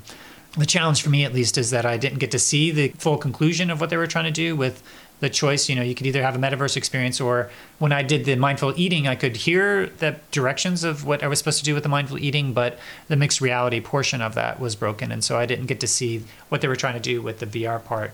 But I would have liked to have seen one a little bit more of a direct connection between what they were doing with the eating and the points, and how that tied into the second part, because I don't know if they would have done that within the context of the experience, but try to really bring home this experience of overconsumption because I, I, had the experience of doing it twice, but still kind of being left with, okay, why did we go through all that again? And then even when I did it the second time, some sort of thing had broken, so we actually did it for like 10 or 15 minutes longer than we should have. And so it was just like, got a little repetitive of some people got up to like 10,000 points, which I don't know if most people get that high. But my experience of the eating was that there was a lot of bugs where it was like I was trying to eat, but then if you don't eat it just right, then it sort of either falls to the floor or you don't get the full points of it. So there was a little frustration with the actual mechanics of the eating portion. But I appreciated the second part, which was them unpacking all these different dimensions of talking about e-waste of the XR industry, of how the technology is changing so quickly, but you know it takes all these resources to even build these things, and so what's it mean to have these planned obsolescence of all of these gear that goes out of date within a few years, and then what happens with trying to recycle all those. So yeah, and just trying to talk about their carbon footprint. So they were trying to get information from each person that's coming in, where did you come from, and then trying to calculate the best they could a number for what their carbon footprint is just for that experience to be able to do research on that front as well. And they made a whole presentation there at Venice, and I didn't get a chance to talk to them there, but I might get a chance to follow up with them after the festival to get a bit more context as to some of their findings that they found in terms of how to be the most sustainable as they were doing projects like this. Yeah, it's a whole huge research project, I think. It was only the tip of the iceberg that we saw in that experience. Awesome. Well, I think that's all of the other experiences. Are there any other shout outs that you want to make for anything else that you saw? Because I know there's the College Biennale or the best of selection there. I just wanted to say that um, although we couldn't talk about the Biennale College project, I thought they were really, really strong this year. More on the art performance side, um, less on the story side, probably. But I think it's always very important to see them too and you look at them because I found especially Elela um, a very nice idea using the hand tracking and turning it into an interactive art installation. And those kind of ideas were really nice. Chroma 11, well, it broke. I had this radiation vibe as well, so I broke the headset. but it was a very touching love story of a couple and one of the two men died of HIV, which was really hard to see and hard to see the process. And it was really an emotional story. And Mono was also, well, it probably was the most narrative experience of everything. It was the story of a young woman who has to find her way to accept herself as she is and how she looks like, how she walks, how she feels in her body. So that was an interesting journey. Yeah.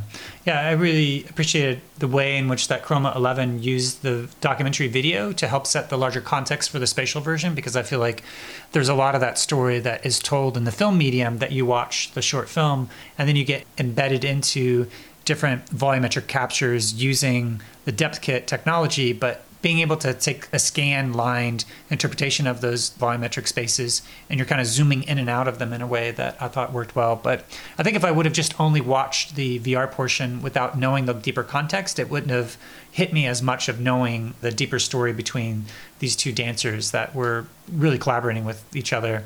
And Alele, I loved. I have a brief conversation with the creator just using hand tracking to really create this deep sense of embodiment and a surprise twist at the end as well. And then the Mono 11, yeah, just a kind of a, a, simple spatial story that is kind of also playing with color in different ways, creating contrasts to be able to tell the story that they're telling there. And one other shout out that I'd give is the Miracle Basket, which made its rounds across the different festival circuit. I hadn't had a chance to see it, and I was really pleasantly surprised of the contrast between the punk like aesthetic of something that looked very low res, but included this really deep story about our relationship to the world around us. And so, really appreciated both the storytelling and the music and the overall spatial experience of Miracle Basket, which was a surprise that I found in the best of. Yeah, they had a, a 10 other experiences that had been out and about in the festival circuit, and we don't have time to really dig into each of those. And then a whole VR Chat Worlds gallery, which, you know, if I were to give some shout outs to a couple of creators, it would be Dr. Morro and his Olympia Nights, as well as his Organism, both worlds are pretty mind blowing in terms of worlds to kind of go into this open world exploration. But also Fins with his District Roboto Magic Heist and in the competition, the Treasure Heist, and some of the different worlds that Fins is creating. And I uh, had a chance to talk to Mike Salmon to do more of a deeper dive of some of the different experiences that were created in that other VR chat worlds. But yeah, there was a lot that was going on this year at Venice, and I'm glad that you were able to see the other competition pieces and for you to take the time to uh, help break it down today. So thank you. Thank you so much for the invitation. Maybe we can do like have a little conclusion at the end of uh, what the trends are where this year. Yeah, sure. Go ahead.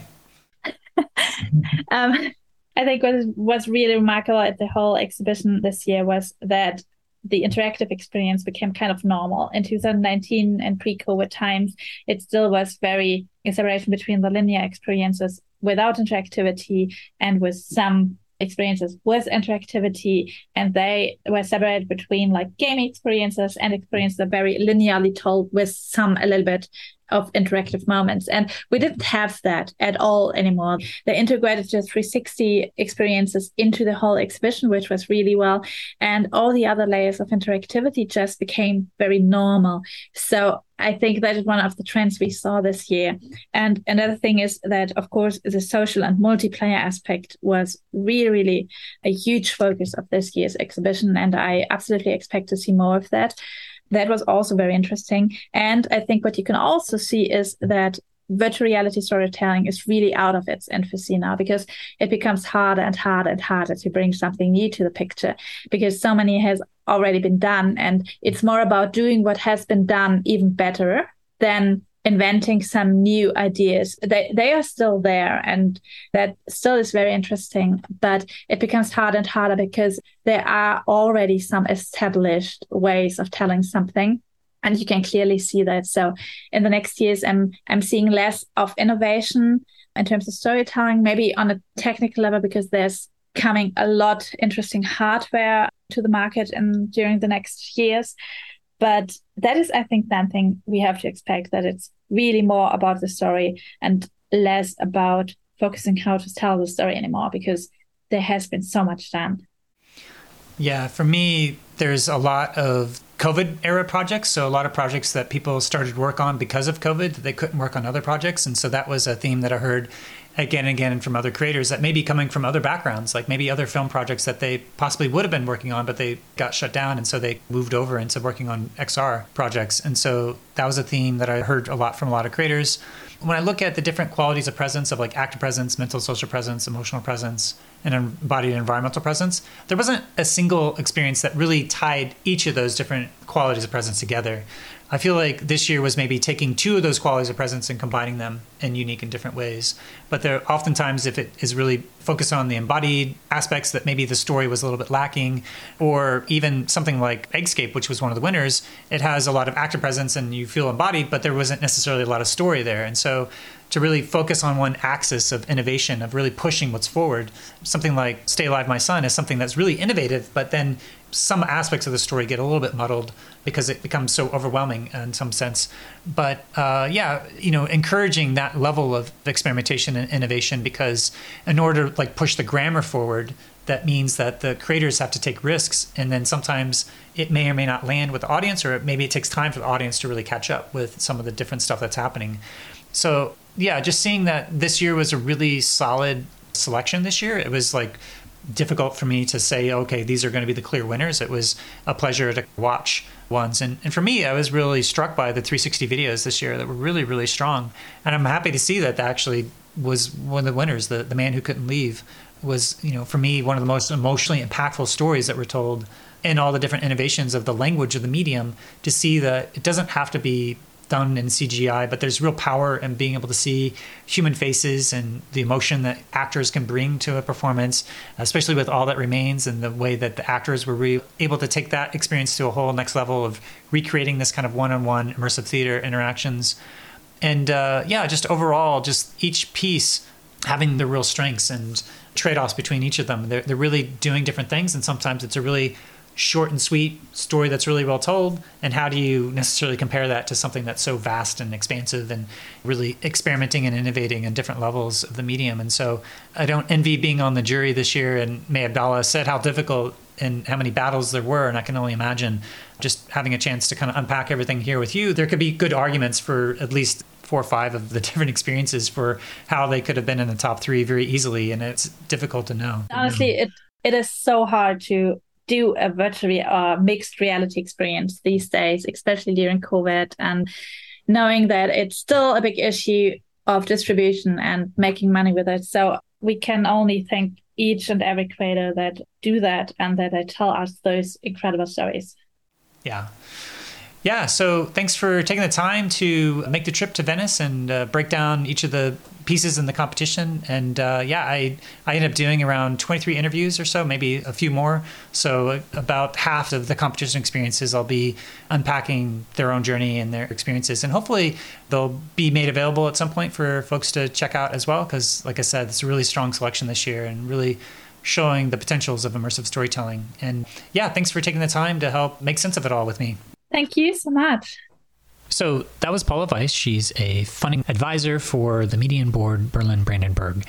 And that was a discussion of all the different pieces and competition. Hopefully, you'll get a chance to at least see some of these projects either on the festival circuit, or if you don't, then hopefully this will be a bit of a documentation.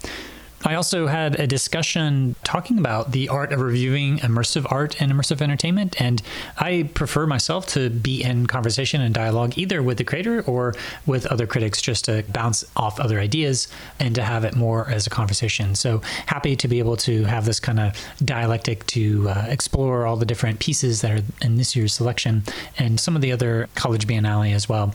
We didn't have time to go into each of the individual VR chat worlds. I have a more extended conversation with Mike Salmon and some of the other pieces that were featured within the best of selection I've either covered before or maybe at some point dig into a little bit more into a Twitter thread.